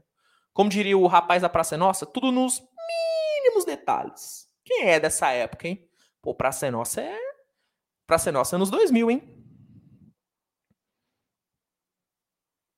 Praça Nossa é anos 2000, hein? Que isso, hein? Acho que não tem nem ninguém de 2000 aqui, pô. Acho que ninguém. Vamos lá. Vamos parar de enrolação? Vocês, viram, né, que antes de eu, de eu entrar num, né, num, numa sequência polêmica, eu gosto de dar uma enrolada, né? Porque eu, eu sou da escola João Kleber, né, gente? Eu gosto de manter a audiência, segurar a audiência. Gosto de segurar a audiência. Mas vamos lá, sem muita enrolação. Top 3 aqui, hein? Terceiro lugar. Que pecado, hein? Eu tô repensando isso aqui agora. Vou manter, não vou mudar não. Não vou mudar não. Terceiro lugar entre os melhores shooting guards para 2023. Vou botar o Devin Booker. Vou botar o Devin Booker aqui em terceiro lugar. 26,8 pontos de média, 5 rebotes, 4,8 assistências, 38,3% para 3 pontos. Liderou o Phoenix Suns ao lado de Chris Paul, Michael Bridges, para a melhor temporada regular da história da franquia. Jogou muita bola. Jogou muita bola. O que o Devin Booker jogou na temporada passada foi incrível. Foi incrível que o Devin Booker jogou. Eu sei que pode acabar ficando na memória da galera a eliminação do Phoenix pro Dallas, onde o Devin Booker ele foi meio que exposto pelo Luca Doncic. Pô, só que a gente tá falando do Luca Doncic, né, gente? Pelo amor de Deus, a gente tá falando do, do Luca Doncic. Óbvio que pesa na, na análise, né, ele ter jogado mal nos playoffs, ter jogado bem abaixo mesmo nos playoffs. Só que esse cara evoluiu temporada passada foi absurdo, cara. Hoje o Devin Booker, ele não é só mais um scorer, tá? Ó, até o Google tá, tá falando aqui do Devin Booker. Pô. Impressionante. O Devin Booker hoje, ele é um óbvio, ele tem como principal característica ser um pontuador, só que ele não é só mais isso. Ele melhorou muito o seu passe. Deu para ver nas finais de 2020 contra o Bucks, no momento em que o, o Phoenix ficou sem o Chris Paul, que o Devin Booker ele assumiu o papel de point guard e, cara, teve um jogo de point guard absurdo. Teve triple-double naquela temporada. Temporada passada também teve triple-double. Então, o Devin Booker, além dele ter refinado muito o seu jogo é, no um contra um, ter refinado muito a sua criação de arremessos, hoje é lindo ver. Hoje é lindo ver o Devin Booker, né, caçando arremessos no, na média distância, mas ele também refinou seu jogo de passe. Ele se tornou, ele se tornou um ótimo passador. Hoje ele é uma peça muito mais completa do que ele era há 3, 4 anos atrás. Para mim, a chegada do Chris Paul e do Monte Williams ajudaram, assim, de uma forma abismal a evolução do Devin Booker. Tá impressionante como ele evoluiu. E pegando os números dele temporada passada, como eu disse, 26,8 pontos de média. E pensando nesse Phoenix ainda mais encaixado para essa próxima temporada e precisando muito, muito se provar, velho, eu acho que o Devin Booker vem para uma temporada de pelo menos top 3 para para posição. Eu já vi muita gente aqui falando que ele deveria ser top 1, que top 3 é muito pouco para ele, e eu juro Cara, eu entendo demais. Como eu disse, velho, esse top 5 é muito embolado. Entendeu? Devin Booker ele poderia tranquilamente, tranquilamente ser o eleito melhor shooting guard da liga. Tranquilamente poderia ser eleito, cara. Entendeu? Só que eu acho que o Devin Booker ainda precisa ter talvez um, um fator clutch um pouco maior para mim, eu acho que, acho que falta o Devin Booker decidir um pouquinho mais jogos. Se eu fosse listar um, um defeito do Devin Booker, é esse fator decisivo. Eu acho que ele é muito bom para encaminhar vitórias. Para encaminhar vitórias, eu acho que o Devin Booker é muito bom. Muito bom. Só que quando ele tem que ser o cara para decidir, para decidir, eu acho que ele peca em alguns momentos. Acho que falta um pouquinho de maturidade para ele. Entendeu? Então, por conta disso, eu vou botar ele em terceiro.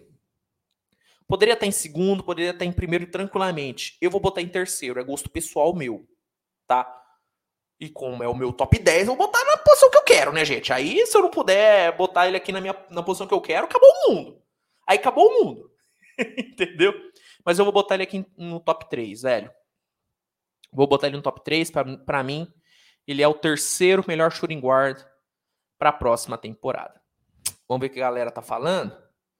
É, a galera tá mandando aqui meme de emoji, na verdade, né, de pipoca, falando que ele é que ele é pipoqueiro, né? O, o Rodri falou que ele entende o que eu digo e que ele sente a mesma coisa com o Tatum. Pô, podemos até dizer que sim, cara. Podemos até dizer que sim, que o Tatum é um cara que precisa fechar mais jogos também. Pode ser, concordo. Tá, concordo. Concordo. É... O Young falou que Booker, depois que terminou com a Kardashian, nunca mais foi o mesmo. Cara, ele voltou, né? Ele voltou com a Kardashian, né? Voltou com a Kardashian. O, o Caos o Caos perguntou se. De quem que eu tô falando? Tô falando do Devin Booker. Tá? Tô falando do, do, do Devin Booker, meu amigo. Aqui eu tô falando do, do craque. Do craque Devin Booker.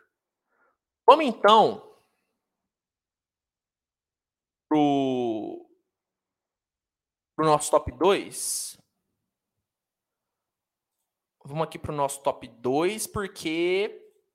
Rapaz. Esse top 2 aqui tá polêmico demais, cara. Eu sei que. O que, que vocês querem? Querem que eu traga o. O. O primeiro. O primeiro colocado ou o segundo colocado primeiro? O que, que vocês querem que eu traga aqui? Decidam aqui no chat. Fala o primeiro. Já o melhor? Já o melhor? Ou vocês querem que eu traga o, o, o, segun, o segundo primeiro?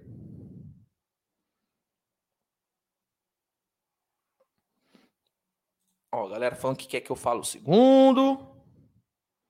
Galera quer que eu fale quem vem primeiro.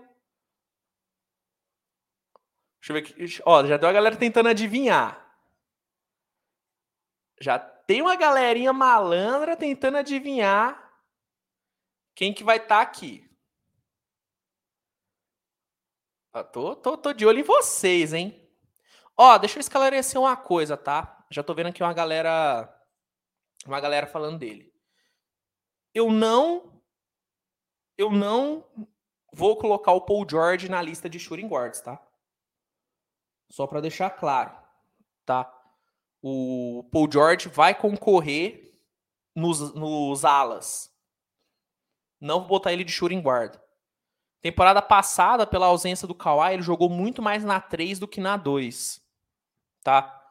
Óbvio que nessa temporada, provavelmente ele vai jogar na 2. Tem até essa dúvida, porque provavelmente talvez o Norman Poole jogue na 2. Talvez o Norman Poole jogue na 2, aí eu quero ver como que o Tyron Lu vai escalar o Paul George. Você vai botar ele na 3, vai botar ele talvez até na 4, não sei. Então eu não vou botar o Paul George aqui na lista de shooting guards, tá? Então o Paul George tá fora da disputa. Paul George vai brigar com os alas. Tá? Paul George aqui para mim vai brigar nos alas.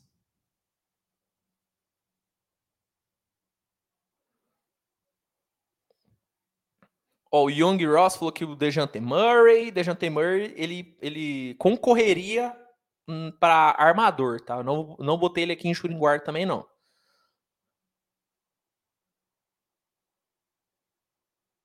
Ó, o Marcos Efraim perguntou, Luiz, explica para nós depois quando o cara joga na 1 ou na 2. Antigamente era claro para saber isso.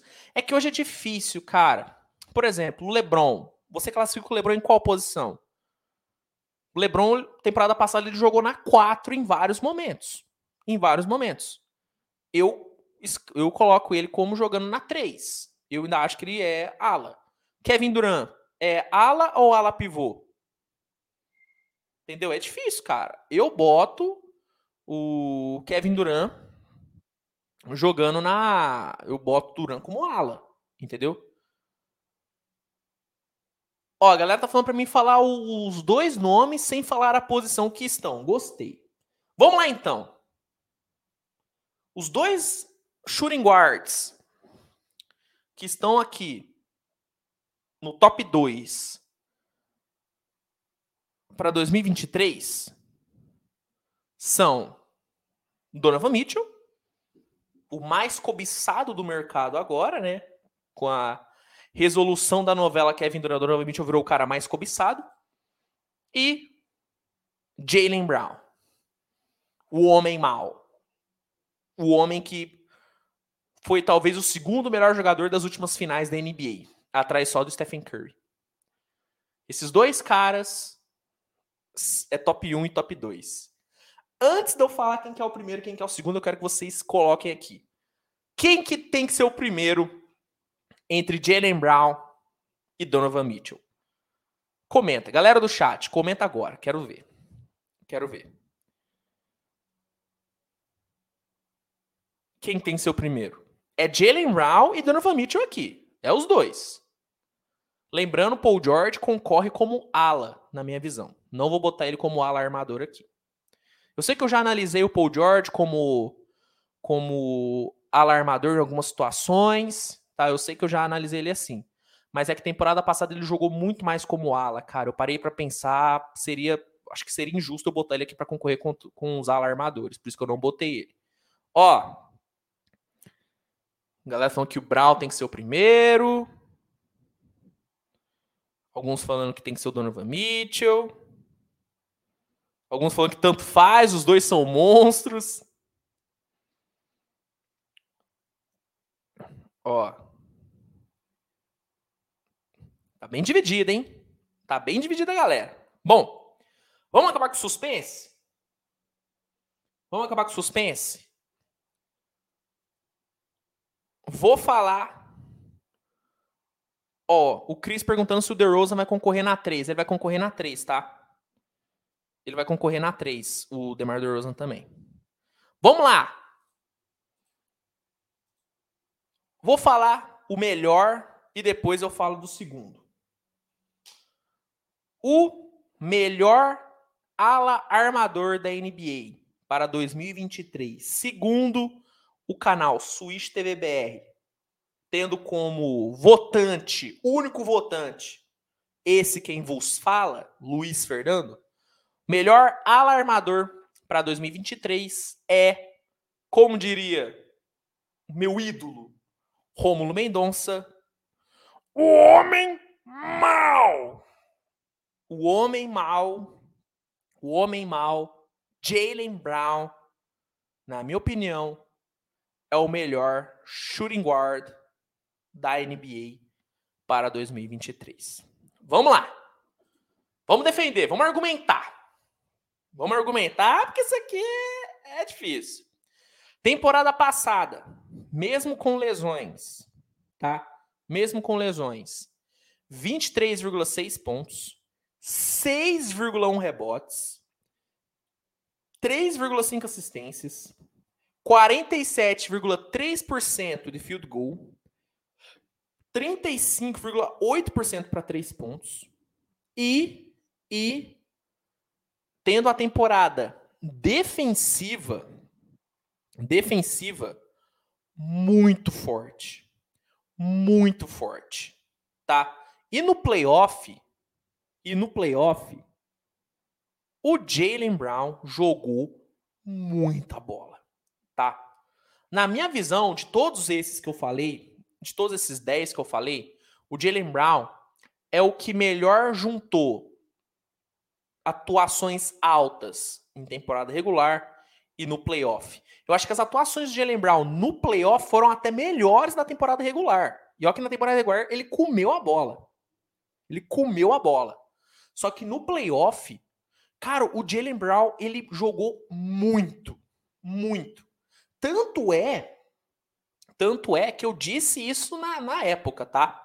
Se ele tivesse levado o prêmio de MVP da Conferência Leste ao invés de Jason Tatum, eu não questionaria jamais. Os números do Jalen Brown foram muito parecidos, alguns até melhores, do que o Tatum teve no playoff da Conferência Leste. E nas finais, e nas finais, não teve nem comparação. O Jalen Brown foi muito melhor do que o Tatum. O Jalen Brown foi o segundo melhor jogador das finais da NBA. Ele só não foi melhor do que o Stephen Curry, porque aí é difícil, né? Você tá concorrendo com ET. Tá concorrendo com ET. O Jalen Brown, ele teve um nível de atuação brilhante, brilhante, nas fases mais agudas da NBA. Onde o pau quebra mesmo, o Jalen Brown comeu a bola, velho. O Jalen Brown comeu a bola. Entendeu? E para essa próxima temporada, depois de toda a polêmica dele ser ali, né, oferecido num pacote pelo Kevin Durant, cara, eu acho que o Jalen Brown ele vai vir numa, ele vai vir numa vontade simplesmente bizarra. Hoje o Jalen Brown ele subiu muito de patamar na liga. Hoje a liga enxerga o Jalen Brown de uma forma muito diferente do que enxergava na temporada passada. Temporada passada a liga enxergava o Jalen Brown como o mero escudeiro do, Jalen, do Jason Tatum. Hoje a liga enxerga o Jalen Brown como o cara que pode pegar o posto do Tatum. Entendeu? E se a gente levar em conta meritocracia, hoje o Jalen Brown merece mais ser o franchise player do Celtics do que o Tatum. Porque no momento que o time mais precisou, quem assumiu foi o Jalen Brown. É que o Tatum, ele tem um estilo de jogo que talvez seja mais bonito, seja mais agradável aos olhos. Né? É aquele estilo mais de bailarino, é realmente são movimentos mais bonitos. O Jalen Brown é um cara mais objetivo, é um cara mais bruto. Infiltrou, dunk. Um contra um, média distância, tow. Recebeu livre, chute para três. Ele não fica muito fadeaway, tudo. Ele sabe fazer. Só que os movimentos do Brown não são tão, não são tão bonitos quanto do Tatum. Talvez isso influencie quando um, um torcedor opte pelo seu jogador favorito. Só que de forma objetiva, em estatísticas e em, de fato entrega em quadra, o Jalen Brown foi mais jogador que o Tatum nos últimos playoffs, cara. E olhando para a posição, eu, eu, ninguém, na minha visão, temporada passada, conseguiu ter o mesmo nível de atuação na temporada regular e nos playoffs do que o Jalen Brown teve. Ninguém. O Devin Booker, por exemplo, na temporada regular, jogou mais que o Jalen Brown, só que no playoff foi horrível. O Donovan Mitchell, que daqui a pouco eu vou falar dele, do porquê que ele vai estar em segundo, na minha opinião, ele teve uma boa temporada regular, só que ele pô, broxou no playoff, cara. O Donovan Mitchell tava, tava, com menos vontade de jogar naquele, uh, os últimos playoffs do que, pô, eu tenho de nadar às três horas da manhã no frio. Entendeu? Donovan Mitchell tava com nenhuma vontade de jogar nos últimos playoffs. O Jalen Brown não, cara. O Jalen Brown jogou pau dentro o playoff inteiro. E muito bem. E muito bem. Então, cara, pela consistência que o Jalen Brown teve temporada passada, e pensando que ele vem para essa próxima temporada mordido demais, vou botar o Homem Mal como o melhor shooting guard para 2023. O melhor ala armador da NBA para 2023. E falando do Donovan Mitchell, que na boa teve uma temporada regular muito forte, foram 25,9 pontos, 5,3 assistências, 1,5 roubos de bola. Defensivamente, o Mitchell melhorou muito. Tem todos os méritos. O Mitchell, para mim, ele fica de fora do top 1. Ele não será o melhor armador para 2023, na minha opinião, porque o Mitchell, no playoff, ele não vinga, cara. O playoff da bolha, o Mitchell jogou muita bola, tá? Muita bola. Agora, nos últimos dois playoffs que ele jogou, Cara, o Mitchell foi uma decepção, velho. Entendeu? O Mitchell foi uma decepção. Falta o Mitchell uma, uma, uma pós-temporada forte. Eu sinto falta de um Mitchell na, na, pós-temporada forte. Eu acho que o Donovan Mitchell ele tem um senso, de, um senso coletivo muito defasado, cara. O Donovan Mitchell individualmente ele pode ser melhor do que o Brown, tá? Só que o senso de equipe do Jalen Brown é muito maior do que o do Mitchell. E ó que o do Jalen Brown ele é fominho em alguns momentos. Só que o Jalen Brown ele é um cara que ele é, em, em várias situações, em relação a tomadas de decisão, ele, na maioria das vezes, ele toma uma decisão que é melhor pro time do que para ele. O Donovan Mitchell, na boa, de 10 bolas que der para ele, 9 ele vai chutar e uma talvez ele passe a bola. Eu acho que o Mitchell ele ainda é muito individualista. Eu acho que o Mitchell ele tem a síndrome de Superman, de querer resolver tudo sozinho, e isso às vezes, às vezes não, né? Na maioria das vezes faz mal, costuma dar merda. Eu acho que o Mitchell, ele, mesmo ele tendo amadurecido muito nos últimos anos, ele precisa amadurecer mais. E o Jalen Brown já amadureceu para mim. O Jalen Brown hoje é um cara mais pronto para ser um franchise player de um time campeão do que o Mitchell. Não tô dizendo que o Mitchell não pode ser franchise player, tá? Não tô dizendo isso, ele pode. Só que eu não vejo o Donovan Mitchell carregando um time pro título da mesma forma que eu vejo o Jalen Brown. Porque o Jalen Brown quase fez isso temporada passada. Entende?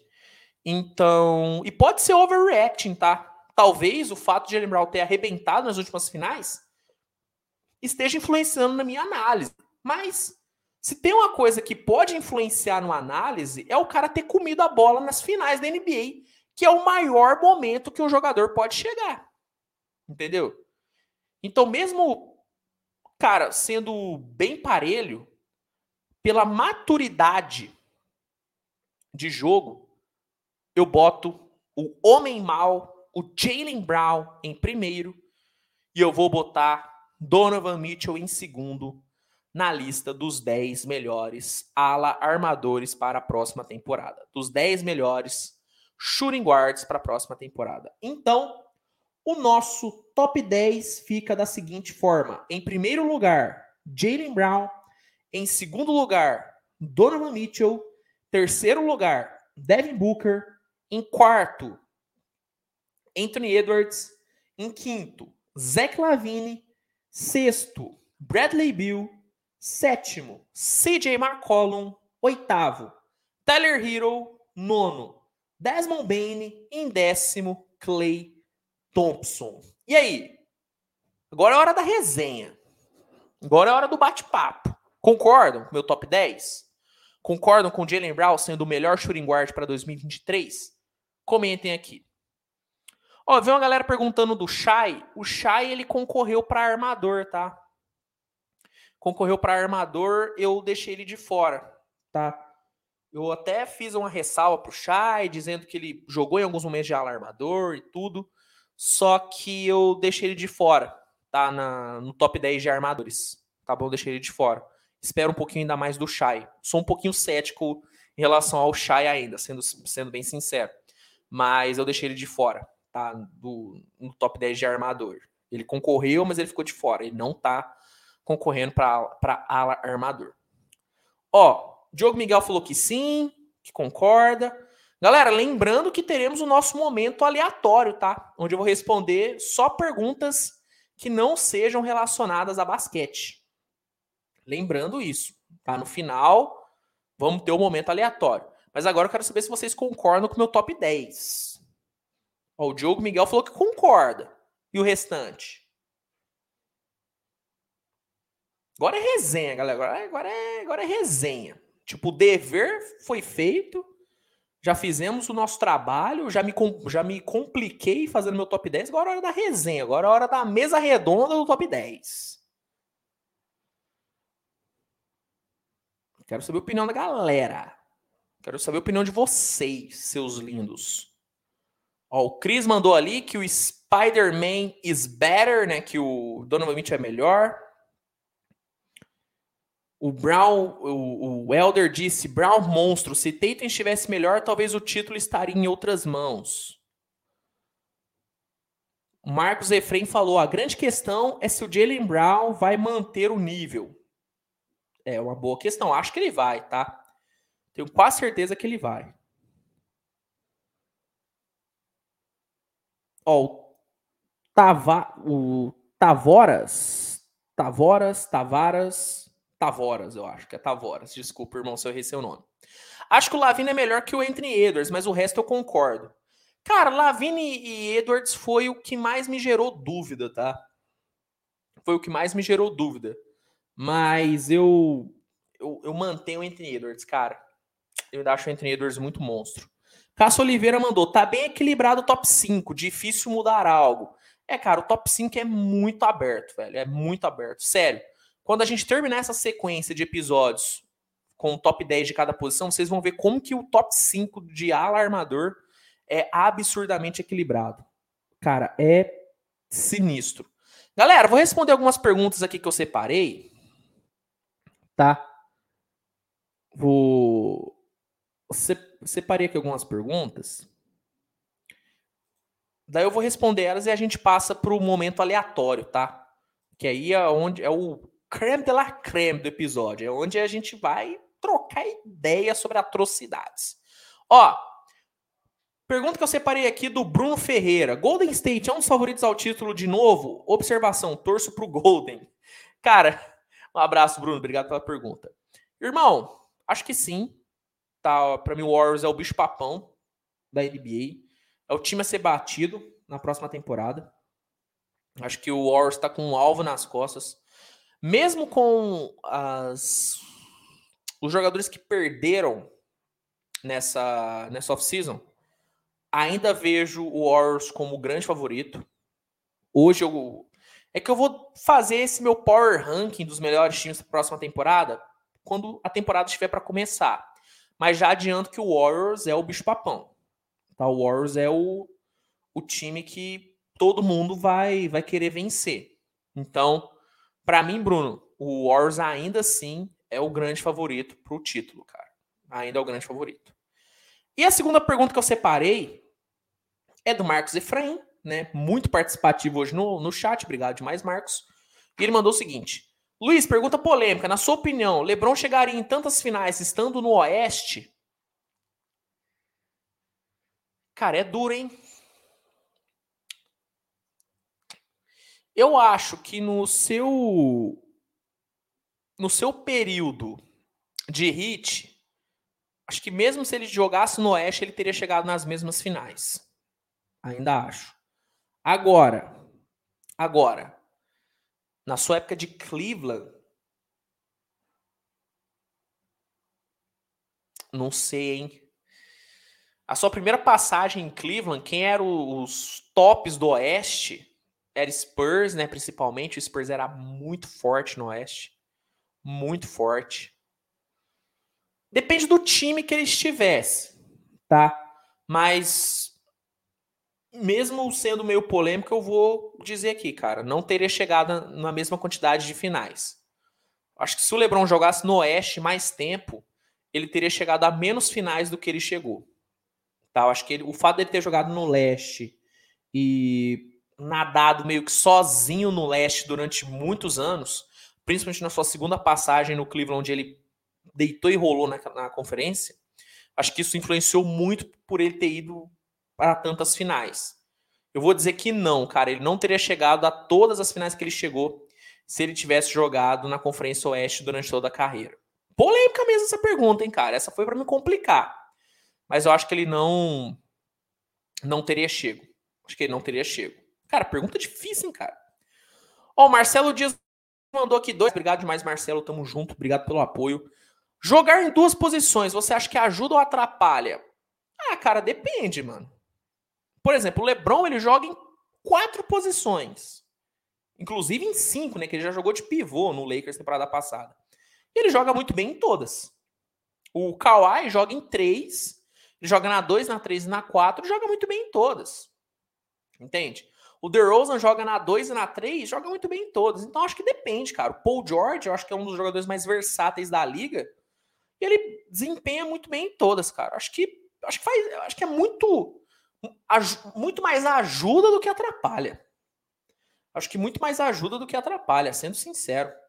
Hoje, na NBA do jeito que tá, tão forte fisicamente, tão e tão competitiva, quanto mais versatilidade você tiver no seu elenco, melhor, cara.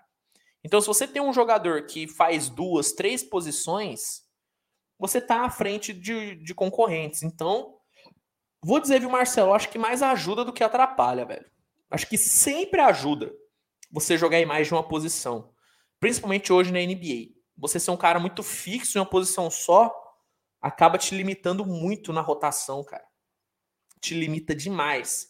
Por exemplo, o Vucevic, ele teve que aprender a jogar de power forward para poder ser mais útil pro Bulls temporada passada, cara. Porque se ele tivesse fixo só de pivô, o Billy Donovan talvez teria sacado o Vucevic, cara. Então, eu acho que você jogar em mais de uma posição sempre vai te ajudar, Marcelo. Sempre vai te ajudar. Obrigado demais pelo seu apoio. Galera, vamos aqui então. Uma hora e 44 aqui de episódio. Vamos aqui uns 20 minutinhos aqui de momento aleatório. O que, que vocês acham, hein? Bora trocar uma ideia? sem ser de NBA, sem ser de basquete. Hein? Lembrando que o momento aleatório é onde eu respondo perguntas não relacionadas a basquete. Então, quem tiver alguma pergunta aí, quiser que eu dê algum conselho amoroso, hoje eu recebi uma mensagem dizendo que eu sou bom de conselhos amorosos. Não sei da onde, tá? Não sei da onde, mas assim, a galera falou. Então, quem precisar de um conselho amoroso, quiser saber de alguma outra coisa que não seja relacionada a basquete, NBA, manda aqui no chat para a gente trocar uma ideia. Porque é muito bom a gente falar de outras coisas, né, trocar ideia de outros assuntos. Porque é difícil, né? Nós, fãs de NBA, a gente acaba ficando muito focado né, em basquete NBA. Às vezes é bom a gente dar uma dar uma espairecida né, em falar sobre, sobre outros assuntos. Então, momento aleatório está aberto, cara. Vou responder qualquer pergunta não relacionada à NBA, não relacionada a basquete, tá bom?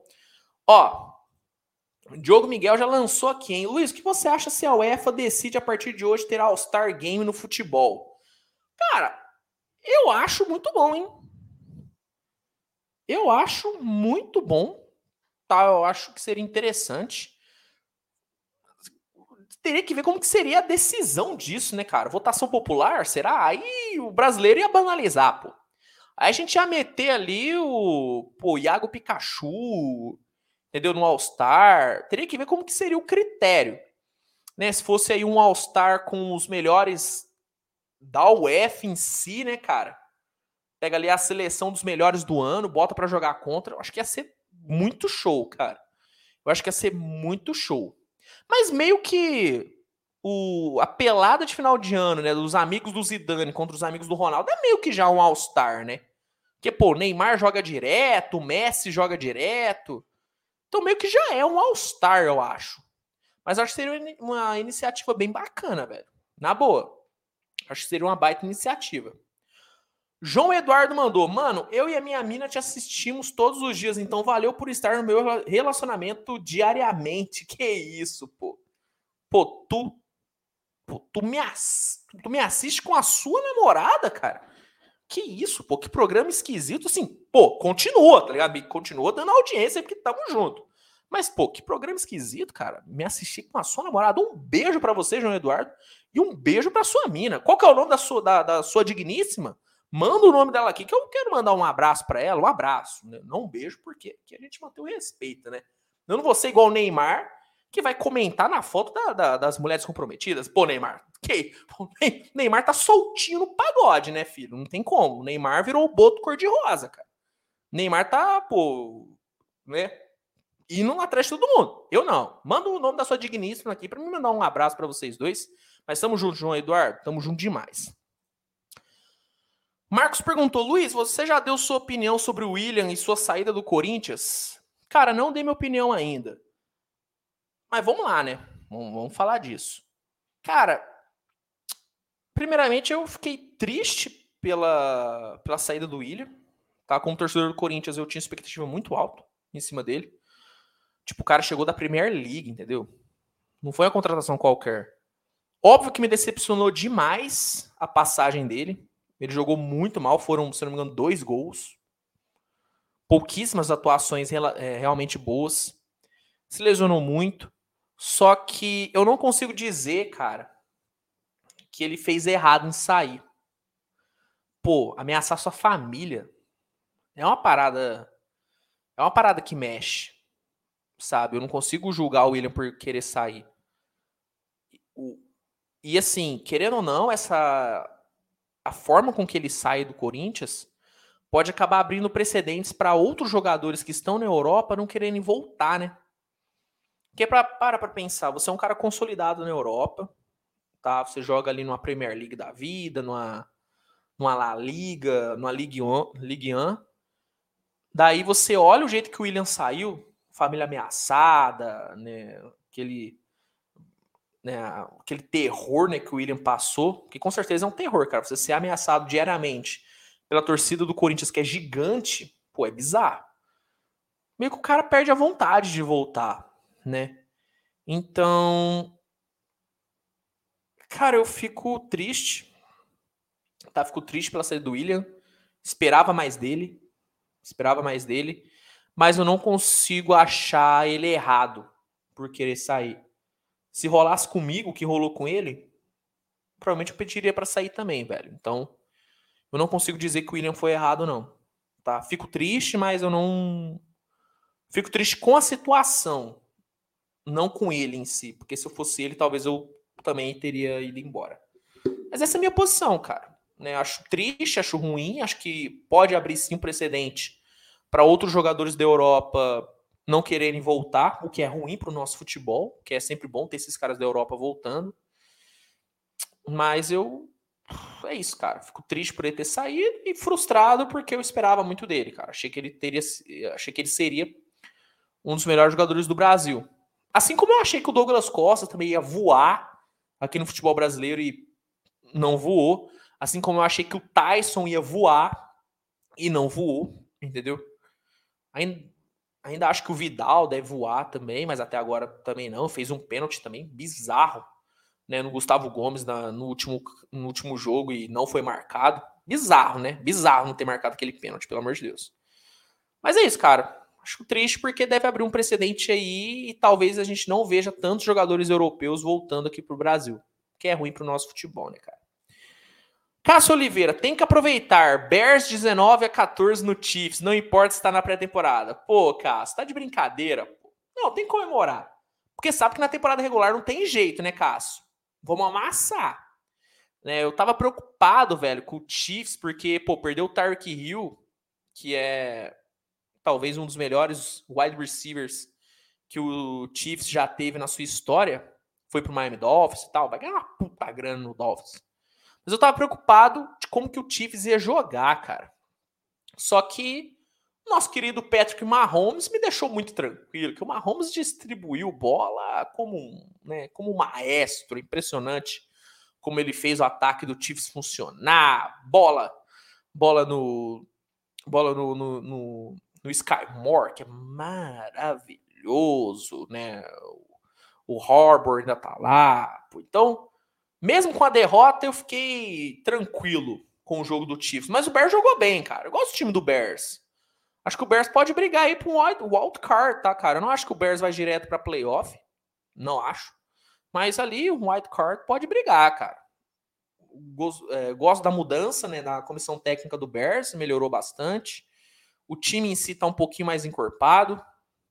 O Fields é muito bom jogador. Muito bom jogador. Gosto muito do Fields. Espero que ele, que ele consiga ter uma sequência boa nessa temporada.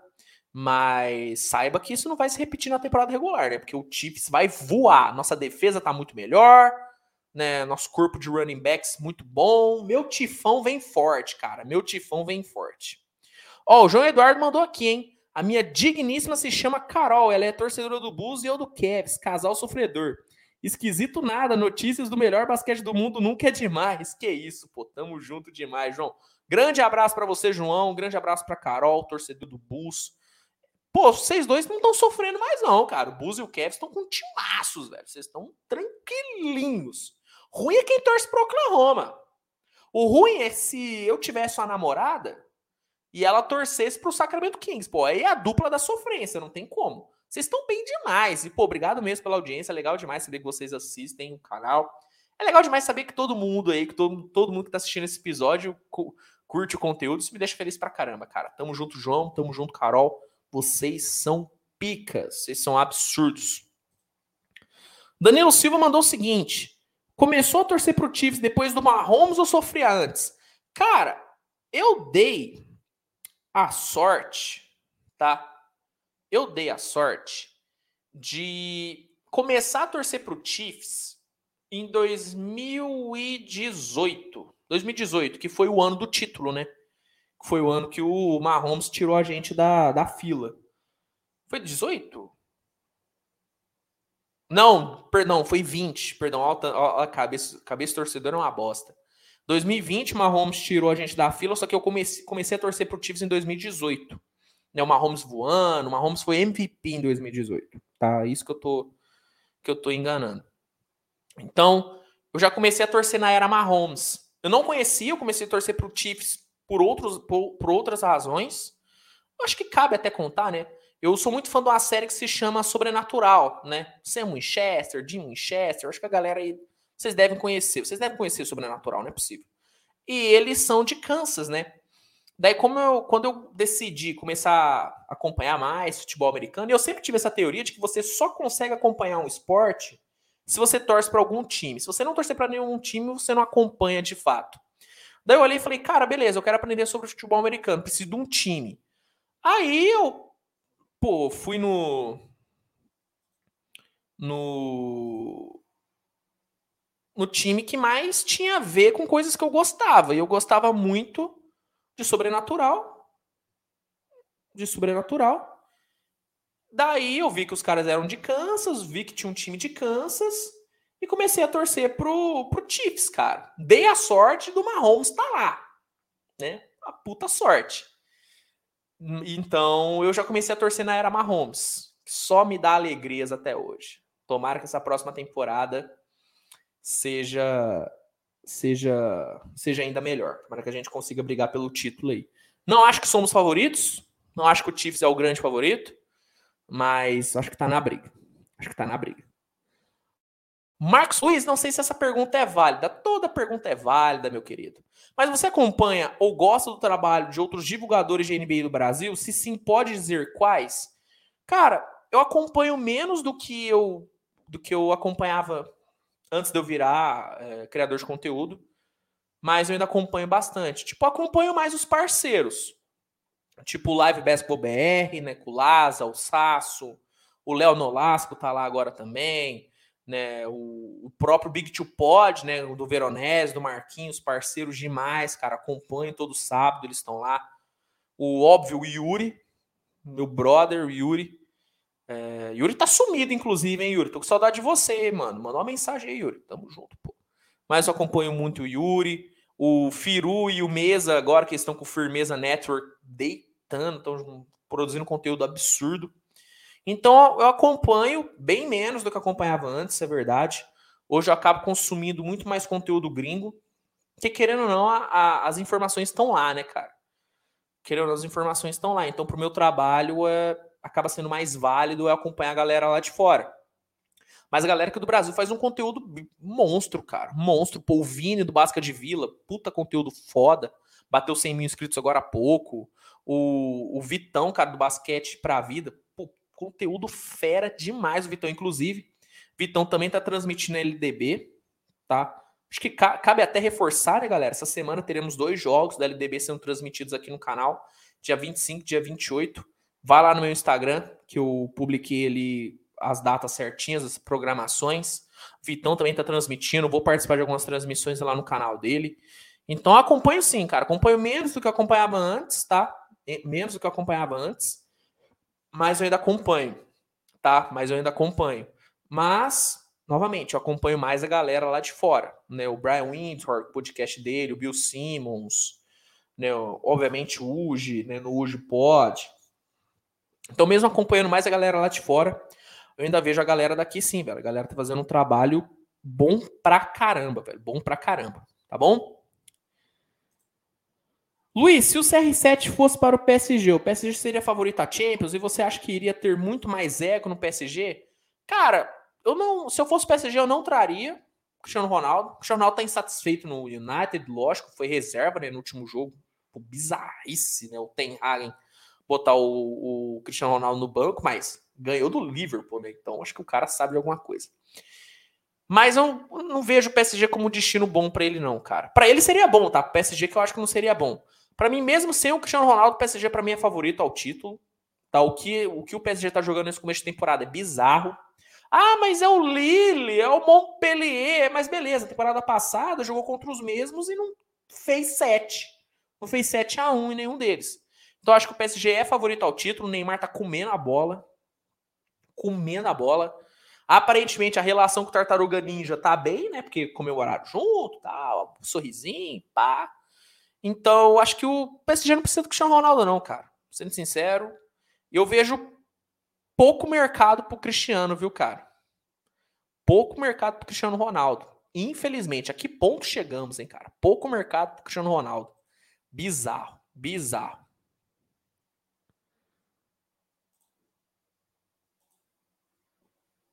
Cássio Oliveira, só de curiosidade, Joey Montana aposentou no Chiefs, também curto o time. Cara, depois eu fui pesquisar na história do Chiefs e, cara, bizarro, né, cara? O Joey Montana aposentou lá, fez história pra caramba no, no 49ers e aposentou no Chiefs. Cara, pô, o Joey Montana era absurdo, cara. Quem puder pegar uns lances do, do Joey Montana para assistir, velho, bizarro, bizarro que o cara jogava. E tem até uma discussão bacana que eu vi quem que eu vi levantando essa questão? tudo que eu não vou lembrar quem levantou essa questão, foi lá na ESPN americana. Mas eles levantaram a questão do seguinte: quem que é o melhor quarterback da história do Chiefs? Joey Montana ou o Patrick Mahomes? E é duro, cara.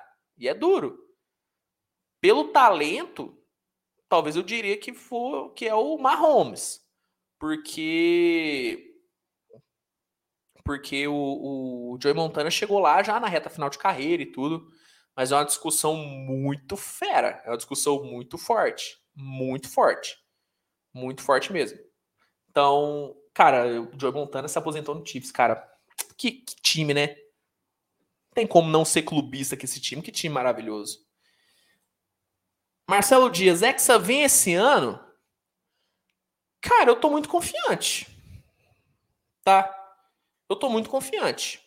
Sendo sincero, acho que é uma Copa super possível para o Brasil, assim como era 2018. 2018 também era muito possível para o Brasil. Mas essa eu acho que tá mais possível, cara. Sabe, o Brasil tá jogando bem. O Neymar tá jogando muita bola. O Tite, muito bem. É, inclusive, o Tite foi lá no 3 na área nessa semana. Legal pra caramba a entrevista, né? Mandei um superchat, não leram, tá? Só fica aqui minha indignação ao 3 na área mas estamos junto, entrevista fera demais. O Tite ele se mostra muito confiante, cara. Isso passa uma confiança muito grande para o torcedor e para os jogadores também, óbvio. É... Então, estou muito confiante no Brasil, cara. Acho que a seleção está muito prontinha. Eu vejo poucos, poucos buracos na seleção. Uma zaga muito forte, dois laterais muito bons na defesa, um meio-campo sólido, com Casemiro Casimiro, Lucas Paquetá, Fred, pode jogar até um Fabinho, talvez. Um ataque muito inventivo, Vini, hein? Anthony, Rafinha. Rafinha tá comendo a bola no Barcelona também, impressionante. Pelo amor de Deus, Chave, bota o Rafinha titular. Bota ele no lugar do, do, do Ansu Fati. Duro que Ansu Fati jogou bola pra caramba no último jogo. Eu sou torcedor do Barcelona, tá? Na Europa. Sou Barcelona e Manchester City. Lá fora. Então eu vejo muito jogo do Barça. Bota o Rafinha, pelo amor de Deus. Tem que botar o Rafinha, pô. Então eu vejo muito pouco buraco na seleção, cara. Neymar de falso 9, absurdo. Então acho que é, é, um, é uma Copa muito possível, velho. Eu não vejo nenhuma outra seleção, nenhuma seleção na Europa muito à frente assim do Brasil. Talvez a França, mas a França. Acho que a França é muito melhor no papel do que ela é jogando hoje. Tá? Hoje. Então, eu acho que é uma Copa muito possível, velho. Na boa, acho que é possível pra caramba. Acho que o Brasil entra como um, um pelo menos um dos três favoritos. Um dos três favoritos. Sendo sincero, confio muito na solidez da seleção do Tite.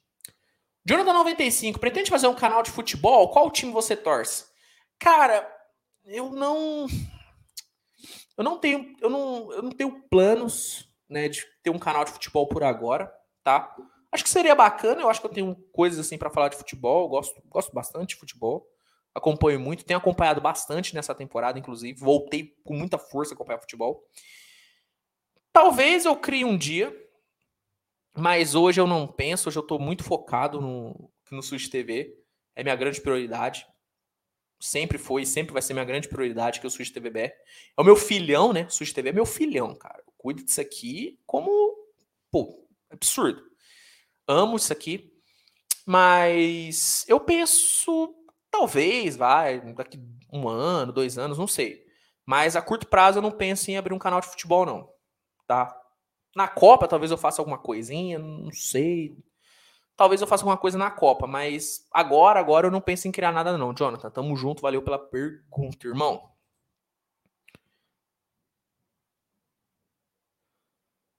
É... Jonathan 95, com a saída do Tite, quem você traria? Jesus? Cara, eu, eu, diferente de muita gente, eu não sou, eu não desgosto da ideia de treinador estrangeiro, não, cara. Não desgosto de treinador estrangeiro na seleção brasileira, não. Jesus eu acho que seria uma boa opção, mas eu não sei até que ponto o sucesso do Jesus no Flamengo foi por conta do Flamengo ou só por conta dele. Óbvio, tem mérito pra caramba, mas não sei. O Abel seria absurdo o Abel, mas eu acho que o Abel ele seguiria uma linha muito parecida com o Tite, daí eu não sei se, o, se a galera ia gostar. A galera critica pra caramba o Tite. Acho que o Abel ele é até mais. mais. retranqueiro do que o Tite, entendeu? Então, acho que a galera ia chiar bastante. O nome que eu acho que faria sentido é o Cuca, né? Mesmo ele não tendo voltado bem pro Galo, pô, desde 2014, 2013, né, que foi onde ele ganhou tudo no Galo, cara, o Cuca tem feito trabalhos muito bons, cara. Trabalhou bem no Palmeiras, trabalhou bem no Santos pra caramba, muito bem no Galo. Acho que o Cuca é o sucessor natural. Entendeu? Acho que é o sucessor natural. Hoje eu diria que o Cuca assumiria o papel do Tite. Mas se eu pudesse escolher mesmo, eu ia convencer o Tite a ficar, cara. Eu sou muito fã do Tite. Acho que ele tá muito à frente dos outros. Muito à frente dos outros. Muito, muito, muito. Sendo sincero. É, Luiz Henrique, para você é melhor ter longevidade ou ser dominante por curto, curto período? Longevidade, né, cara? Sou muito mais fã da constância. Sou muito mais fã da constância do que do do áudio curto, entendeu? Acho que é melhor um cara ser muito bom, ser muito bom durante muito tempo do que ser muito bom em um espaço curto, entende? Eu prefiro ser, tá? um Neymar que é muito bom há mais de 13 anos do que um Ronaldinho Gaúcho que foi absurdo em dois, três aninhos, entende? Acho que essa é uma boa analogia, mas eu prefiro longevidade, cara. Eu sou fã da longevidade. Diogo Miguel, se, Luiz, se você tem uma vaga você contrata Sérgio Ramos ou Piquet, os dois na melhor fase da carreira. Sérgio Ramos sem pensar duas vezes, cara. Para mim, o Sérgio Ramos é o melhor zagueiro da história do futebol. Melhor. Mais decisivo, no lado ofensivo da bola, absurdo, defendendo um cavalo na defesa. E é mais bonito do que o Piquet também, né? Vamos combinar. Temos que combinar nessa. Piquet, o, o Piquet, ele ele é merdeiro, sabe? Porque ele tem muita cagada na carreira dele. É bizarro o número de merda que o Piquet fez, cara. O Sérgio Ramos tem pouquíssimas. Então, sem pensar duas vezes, Sérgio Ramos, cara. Sem pensar duas vezes. Tá? O Loudivan mandou, mano, você não manja nada de futebol, é a verdade. Pô, Laudivan, cara, eu, eu já manjei mais, tá? Mas, pô, ainda eu dou, eu dou uma arriscada legal. Né? Eu dou, mas assim, tu posso estar um pouquinho enferrujado, Laudivan. Tá? Toda opinião é válida. Tamo junto.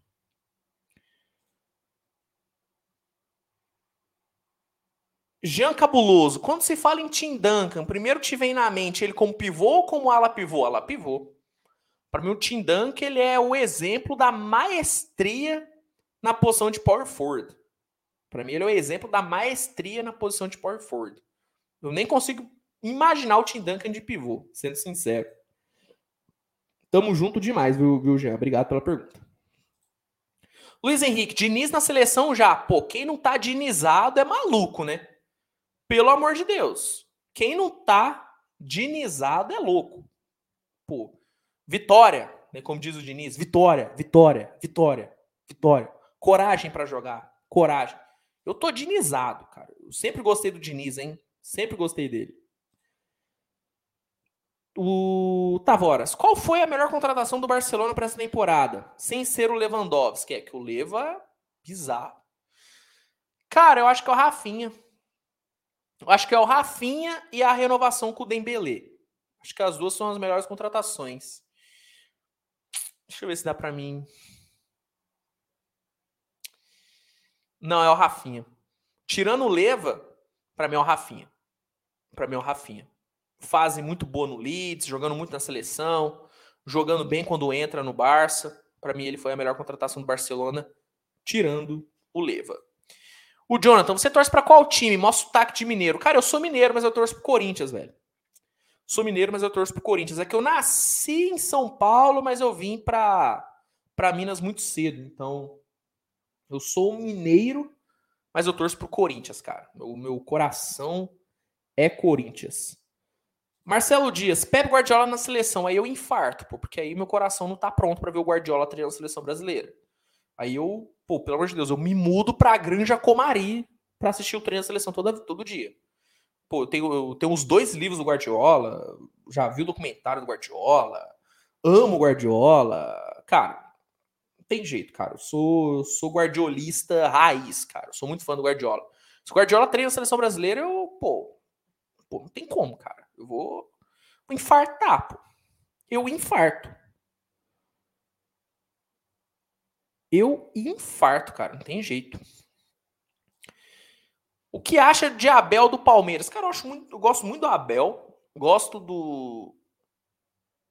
Como ele deixa o Palmeiras um time muito difícil de ser batido. O Palmeiras não é um time que joga muito bem. É um time que joga correto. E eu gosto de treinadores assim. Como, por exemplo, no basquete. Por que, que eu, eu, eu, eu admiro, por exemplo, Popovich? Popovich ele não é o treinador que fez os jogadores do Spurs fazerem algo, fazerem coisas mágicas. O que, que o Popovich fez? A grande virtude de Popovich era fazer todos os jogadores do Spurs jogarem de forma correta e jogarem num nível de excelência muito alto. Entende? Aí, consequentemente, o Spurs acabava jogando muito bonito, mas porque os fundamentos eram muito bem treinados. E para mim é isso que o Abel faz, cara. Acho que o Abel ele consegue fazer cada jogador executar tão bem sua função que em alguns momentos o Palmeiras joga muito bonito. Mas em essência, o Palmeiras não é um time que joga bonito. O Palmeiras é um time que joga para ganhar. Entende? Então eu admiro muito isso no Abel. Acho que ele é um cara que ele fez algo que eu nunca vi no futebol brasileiro. Empilhar Libertadores do jeito que ele empilhou é absurdo. Pode ganhar um brasileiro agora. Para mim, o Palmeiras está muito perto de ganhar esse campeonato brasileiro apesar de ainda ter mais de 40 pontos aí em disputa, o Palmeiras está muito perto de ganhar esse Campeonato Brasileiro. Então, cara, eu sou muito fã do Abel, cara. Apesar dele treinar o maior rival do meu time, eu sou muito fã dele, cara. Muito fã dele, mas tá na hora de sair, né? Buscar uma Europinha, né? Uma Europinha tá aí, né, Abel? Tá na hora de sair, cara. Não dá mais esse, esse Abel, cara. Não dá mais esse Abel. Pelo amor de Deus. Tem que, men tem que mencionar, feliz aniversário Black Mamba. Não, com certeza. Fiz um vídeo, né, sobre o, o Kobe Bryant. Inclusive, vou, vou botar esse vídeo aqui no chat para vocês darem uma assistida para quem não assistiu. Fiz um vídeo em homenagem ao Kobe. Quem não viu, vai lá assistir. Vou botar aqui no chat agora. Ó. Vão lá, hein? Quem não assistiu, vai lá assistir um vídeo em homenagem ao aniversário do Kobe. Kobe Bryant, absurdo, cara. Absurdo. Vamos ver aqui. Vamos ver se tem mais alguma pergunta. Bom, mais caramba, mais de duas horas de episódio. Que isso, hein? Pô, eu falo, velho. O, o momento aleatório é o creme de la creme, cara. É onde a gente viaja. Mas a gente tem que controlar também nossa viagem, senão a gente vai ficar aqui até meia-noite falando sobre o Abel Ferreira. Pô, aí ferrou. Aí ferrou. Galera, vamos encerrar o episódio? tem que jantar ainda, pô. Tem que, pô, tem que jantar, tô com fome. Galera, muito obrigado, tá? Por mais um episódio, por essa audiência maravilhosa no episódio dessa semana. Tá, obrigado mesmo. Lembrando, galera que tá ouvindo o episódio, toda terça-feira, a partir das 19 horas, lá no Switch TVBR, no YouTube, Switch Podcast ao vivo tá? Ao vivo, ao vivo. Então, você que está só ouvindo o episódio, você pode assistir, participar, mandar sua pergunta. Então, é só ir no Switch TVBR, cara. Se inscreve, se inscreve, porque toda toda terça-feira, a partir das 19 horas, tem Switch Podcast. Lembrando, conteúdo diário no canal, notícias, vídeos especiais, informações, então, velho, quer ficar por dentro da NBA? Se inscreve no Switch TVBR. E lembrando, gente, cara, eu vou reforçar isso toda hora. Dia 25 do 8 e 28 do 8, temos LDB ao vivo no canal, cara. Liga de Desenvolvimento do Basquete Brasileiro ao vivo no canal. Dois jogos nessa semana. Vai lá no meu Instagram. Inclusive, quem não me segue no Instagram, vou botar aqui o link me segue lá. Deixa eu botar aqui o link bonitinho. Ó. Segue lá no Instagram, porque lá eu vou divulgar sempre que tiver jogo. Também troco uma ideia com vocês lá direto. Então, ó, aqui tá o Instagram. Me segue lá para ficar por dentro de toda a agenda de jogos, mas já adianto, tá? Dia 25 do 8 às 9 horas da manhã e 28 do 8 a 1 hora da tarde, temos jogos ao vivo da LDB aqui no canal, então conto com a audiência de vocês. Conto com a audiência de vocês. E é isso, tá? Obrigado a todo mundo por esse episódio. Né, finalizamos o nosso top 10 de shooting guards para a próxima temporada. Semana que vem, top 10 alas. E vou dizer, hein? Promete, promete gerar discussão. No mínimo vai gerar discussão o meu top 10 de alas, tá bom? Galera, obrigado mesmo. Tamo junto, obrigado pela audiência. Durante a semana, muito conteúdo, não paramos. E semana que vem, na próxima terça-feira, voltamos com mais um episódio de Switch Podcast, tá bom? Um grande abraço, muito obrigado. E lembrando, você pode assistir, você pode ouvir esse episódio em todos os agregadores de podcast, inclusive o link para o Spotify vai estar na descrição aqui do episódio, tá bom? Galera, obrigado, tamo junto, grande abraço e a gente se vê no próximo episódio do Switch Podcast. Tchau, tchau, gente. Tamo junto, hein?